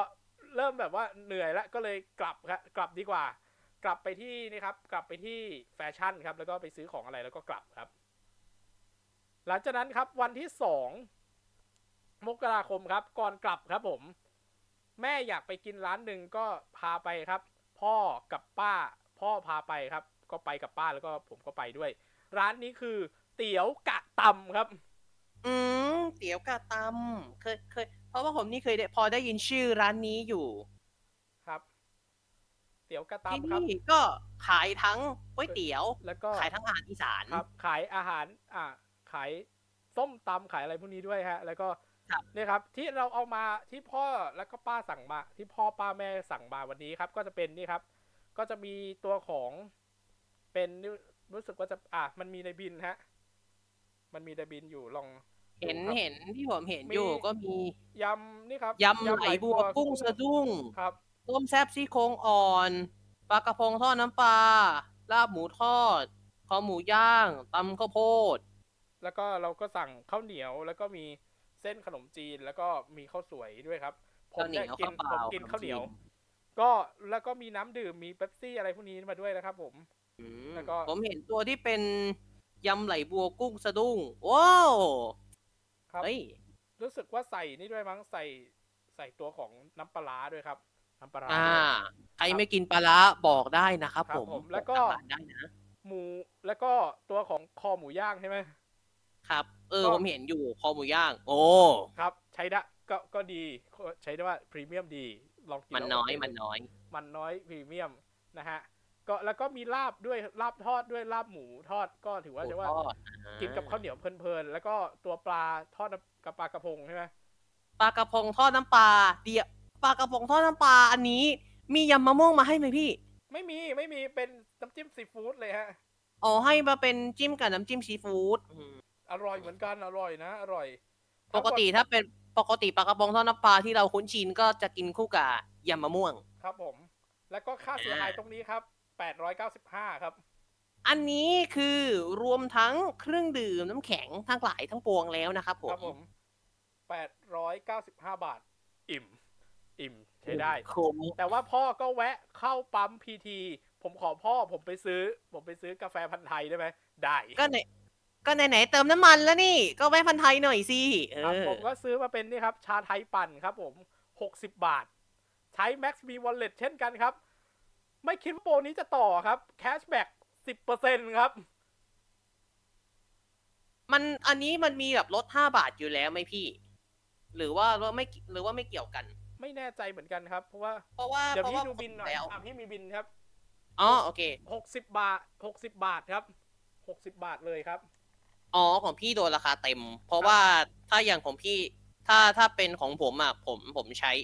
ผมสะสมแต้มในบัตร Max ในบัตร PT Max ด้วยผมได้ลดอีกห้าบาท ครับ แต่ผมยังได้นี่ไง cashback cashback ในแอป เนี่ย อ๋อ ได้ได้หกคืนบาทกลับมาหกบาท โอ้ ก็โอเคครับสิบเปอร์เซ็นต์สิบเปอร์เซ็นต์นะครับอืมครับผม เพราะว่า อะ อย่างรอบล่าสุดที่ที่ผม ที่ผมได้กินช็อกโกแลตเย็นของพันธุ์ไทยอะ อันนั้นก็คือ พ่อก็คือใช้สิทธิ์ของบัตรคุณพ่อผมนะครับ ก็คือบัตรแดงครับ PT Max Card Plus ใช่ครับปกติแล้วผมต้องจ่ายแก้วนี้ 60 บาท ตอนนี้ 60 นะครับ ตัวช็อกโกแลตที่ไปซื้อได้60 บาท ใช่ครับผมจ่ายแค่ 30ฮะใช่ครับ โอเค นั่นแหละครับ ก็มี cashback ของผมได้แค่เนื่องจากจ่าย Max Me ก็ได้ cashback แล้วก็หลังจากนั้นเราก็กลับดำเนินกันครับผมครับครับก็แต่ยังจบไม่ได้ครับ ของพี่เพชรก็คือเป็นมีประมาณนี้แล้ว ซึ่งเมื่อกี้อะก็มีพูดถึงตัวของที่เป็นบุฟเฟ่สุกี้นะครับผม ใช่ครับ ของพี่เพชรพาไปกินซุกี้ตีน้อย ของผม ผมเคยนำเสนอไปแล้วรอบหนึ่งที่พาไปกินมาล่าที่หอหมื่นดีหอมมืตอนนี้ลี้หอมหมื่น FYI ลี้ FYI ครับหอมมือลีเป็นชื่อดอกไม้ครับผม ถ้าใครอ่าได้ดูใช่ตอนเอเชียนเกมก็จะมีการผู้บรรยายภาษาไทยก็จะเล่าเรื่องดอกหอมมือลีด้วยครับ ครับผมครับ อ่าอะหอมหมื่นลี้ซุกี้หมาล่าสายพาน วันที่ผมวันที่ผมไปกินที่ผมนำเสนอให้ฟังรอบแรก ตอนนั้นยังเป็นปกติอยู่ก็คือเป็นคิดแบบราคาคิดตามไม้ตามไม้ เริ่มต้นไม้ละ5บาท ถ้าเป็นคอนโดเริ่มต้น30และ50บาทนะครับผมครับ รอบนี้หอมหมื่นลี้ลองทำทำเรียกว่าไม่ได้ลองทำตัวที่เป็นบุฟเฟ่ต์ครับบุฟเฟ่ต์ของที่นี่จะมี2เรทและ2ช่วงเวลานะครับ11โมงถึง5โมงเย็น219 รวมทุกอย่าง มีคือผักอะไรคุณกินเต็มที่เนื้ออะไรคุณกินเต็มที่สองถ้าเป็นช่วงตั้งแต่5โมงเย็นจนถึงปิดร้านที่ร้านจะปิดตีหนึ่งนะครับครับจะอยู่ที่269บาทครับและราคาอันนี้รวมไอศครีม รวมแตงโม รวมของทอดเรียบร้อยแล้ว ส่วนเครื่องดื่มนั้นสื่อแยกนะครับ ครับ ครับผม ก็มันก็สมเหตุสมผลดีอะอ๋อแต่จริงๆก็สมเหตุสมผลนะ แต่รอบนี้สิ่งที่ได้มาได้น้ำซุปเยอะขึ้น ปกติแล้วน้ำซุปที่เป็นน้ำซุปหลักเนี่ย ก็จะมีน้ำซุปเห็ดหอม น้ำซุปเห็ดหอม มีน้ำซุป น้ำซุปกระดูกหมู ทงคตสึอ่าน้ำซุปกระดูกหมู แล้วก็มีน้ำน้ำซุปที่เป็นหม่าล่าเผ็ดน้อย เอ้ยไม่ใช่หม่าล่าเผ็ดกลางกับหม่าล่ามันวัว ซึ่งของเผ็ดกลางซึ่งน้ำซุปหม่าล่าที่ผมหยิบมานี้ผมได้คุยกับพี่พนักงานแล้วนะครับหม่าล่านี้เป็นหม่าล่ามันหมูนะครับ ครับผม พี่ไม่กินเนื้อใช่ไหมครับ สบายใจได้ครับผมครับ อันนี้แต่ถ้าแบบไปร้านไหนที่อยากจะกินหม่าล่าลองถามร้านดูก่อนได้ใช่ไหมต้องถามก่อนนะครับผมเพราะว่าบางทีบางอะอย่างจินดาถ้าเป็นแบบเผ็ดมากจะเป็นมันวัว มันวัวแต่ว่าใช่ที่ผมเช็คของตีน้อยก็จะมีซุปที่เป็นหม่าล่าที่เป็นขายแยกเขาไม่ใส่เนื้อสัตว์นะครับผมเป็นเป็นเป็นไขมันพืชใช่ไหมพี่ น่าจะเป็นไขมันพืชเพราะว่าเขาระบุว่าไม่ใส่เนื้อสัตว์ ไม่ใส่ไขมันสัตว์ครับอ๋อโอเคครับผมครับ นั่นแหละครับซึ่งก็ ของนนท์กินซึ่งมาเป็น แน่นอนครับว่าตัวของตุกี้ถ้าเป็นบุฟเฟ่นั้น all you can eat ในลายสายพานทั้งหมดทั้งมวลนี้ คุณหยิบได้เลย เต็มที่อิ่มไม่อั้นไม่จำกัดเวลา แต่มีเงื่อนไขข้อเดียวครับ กินให้หมดแล้วกันนะ กินให้หมด เพราะถ้าไม่หมดก็ปรับประมาณส่วนตาค่าปรับส่วนต่างคิดราคาตามหน้าไม้และคอนโดนะครับครับ อย่างของผมที่หยิบหยิบมาเนี่ย อ่า อย่างที่ผมถ่ายมาให้พี่เพชรดูเนี่ยครับถ้ากินตามมา ถ้านับเป็นตามไม้นะครับ ผมจะโดนไปสี่ร้อยกว่าบาทเลยนะฮะ ครับ มีทั้งไม้ที่หลักๆนี่จะเป็นสิบบาทห้าบาทยี่สิบนิดหน่อย และที่เยอะๆหน่อยก็จะเป็นคอนโดสามสิบกับคอนโดห้าสิบและเหนือสิ่งอื่นใดนั้น บอกก่อนนะครับ ไอ้สี่ร้อยทั้งถ้าถ้านับตามไม้สี่ร้อยกว่าบาทเนี้ยคุณยังได้แตงโมกับไอติมฟรี แต่พอเป็นบุฟเฟ่ต์ปุ๊บ โอ้โห ผมผมต้องกดคำนวณ ผมกดคำนวณเครื่องคิดเลข เออ คิดถูกแล้วที่เอาบุฟเฟ่ต์มา คิดถูกแล้วที่เอาบุฟเฟ่ต์มา ซึ่งบอกก่อนนะครับ น้ำซุปที่ผมหยิบหยิบมาเนี่ย รอบนี้ผมเปลี่ยนจากน้ำซุปทงคัตสึเป็นน้ำซุปชาบูน้ำดำเพราะว่า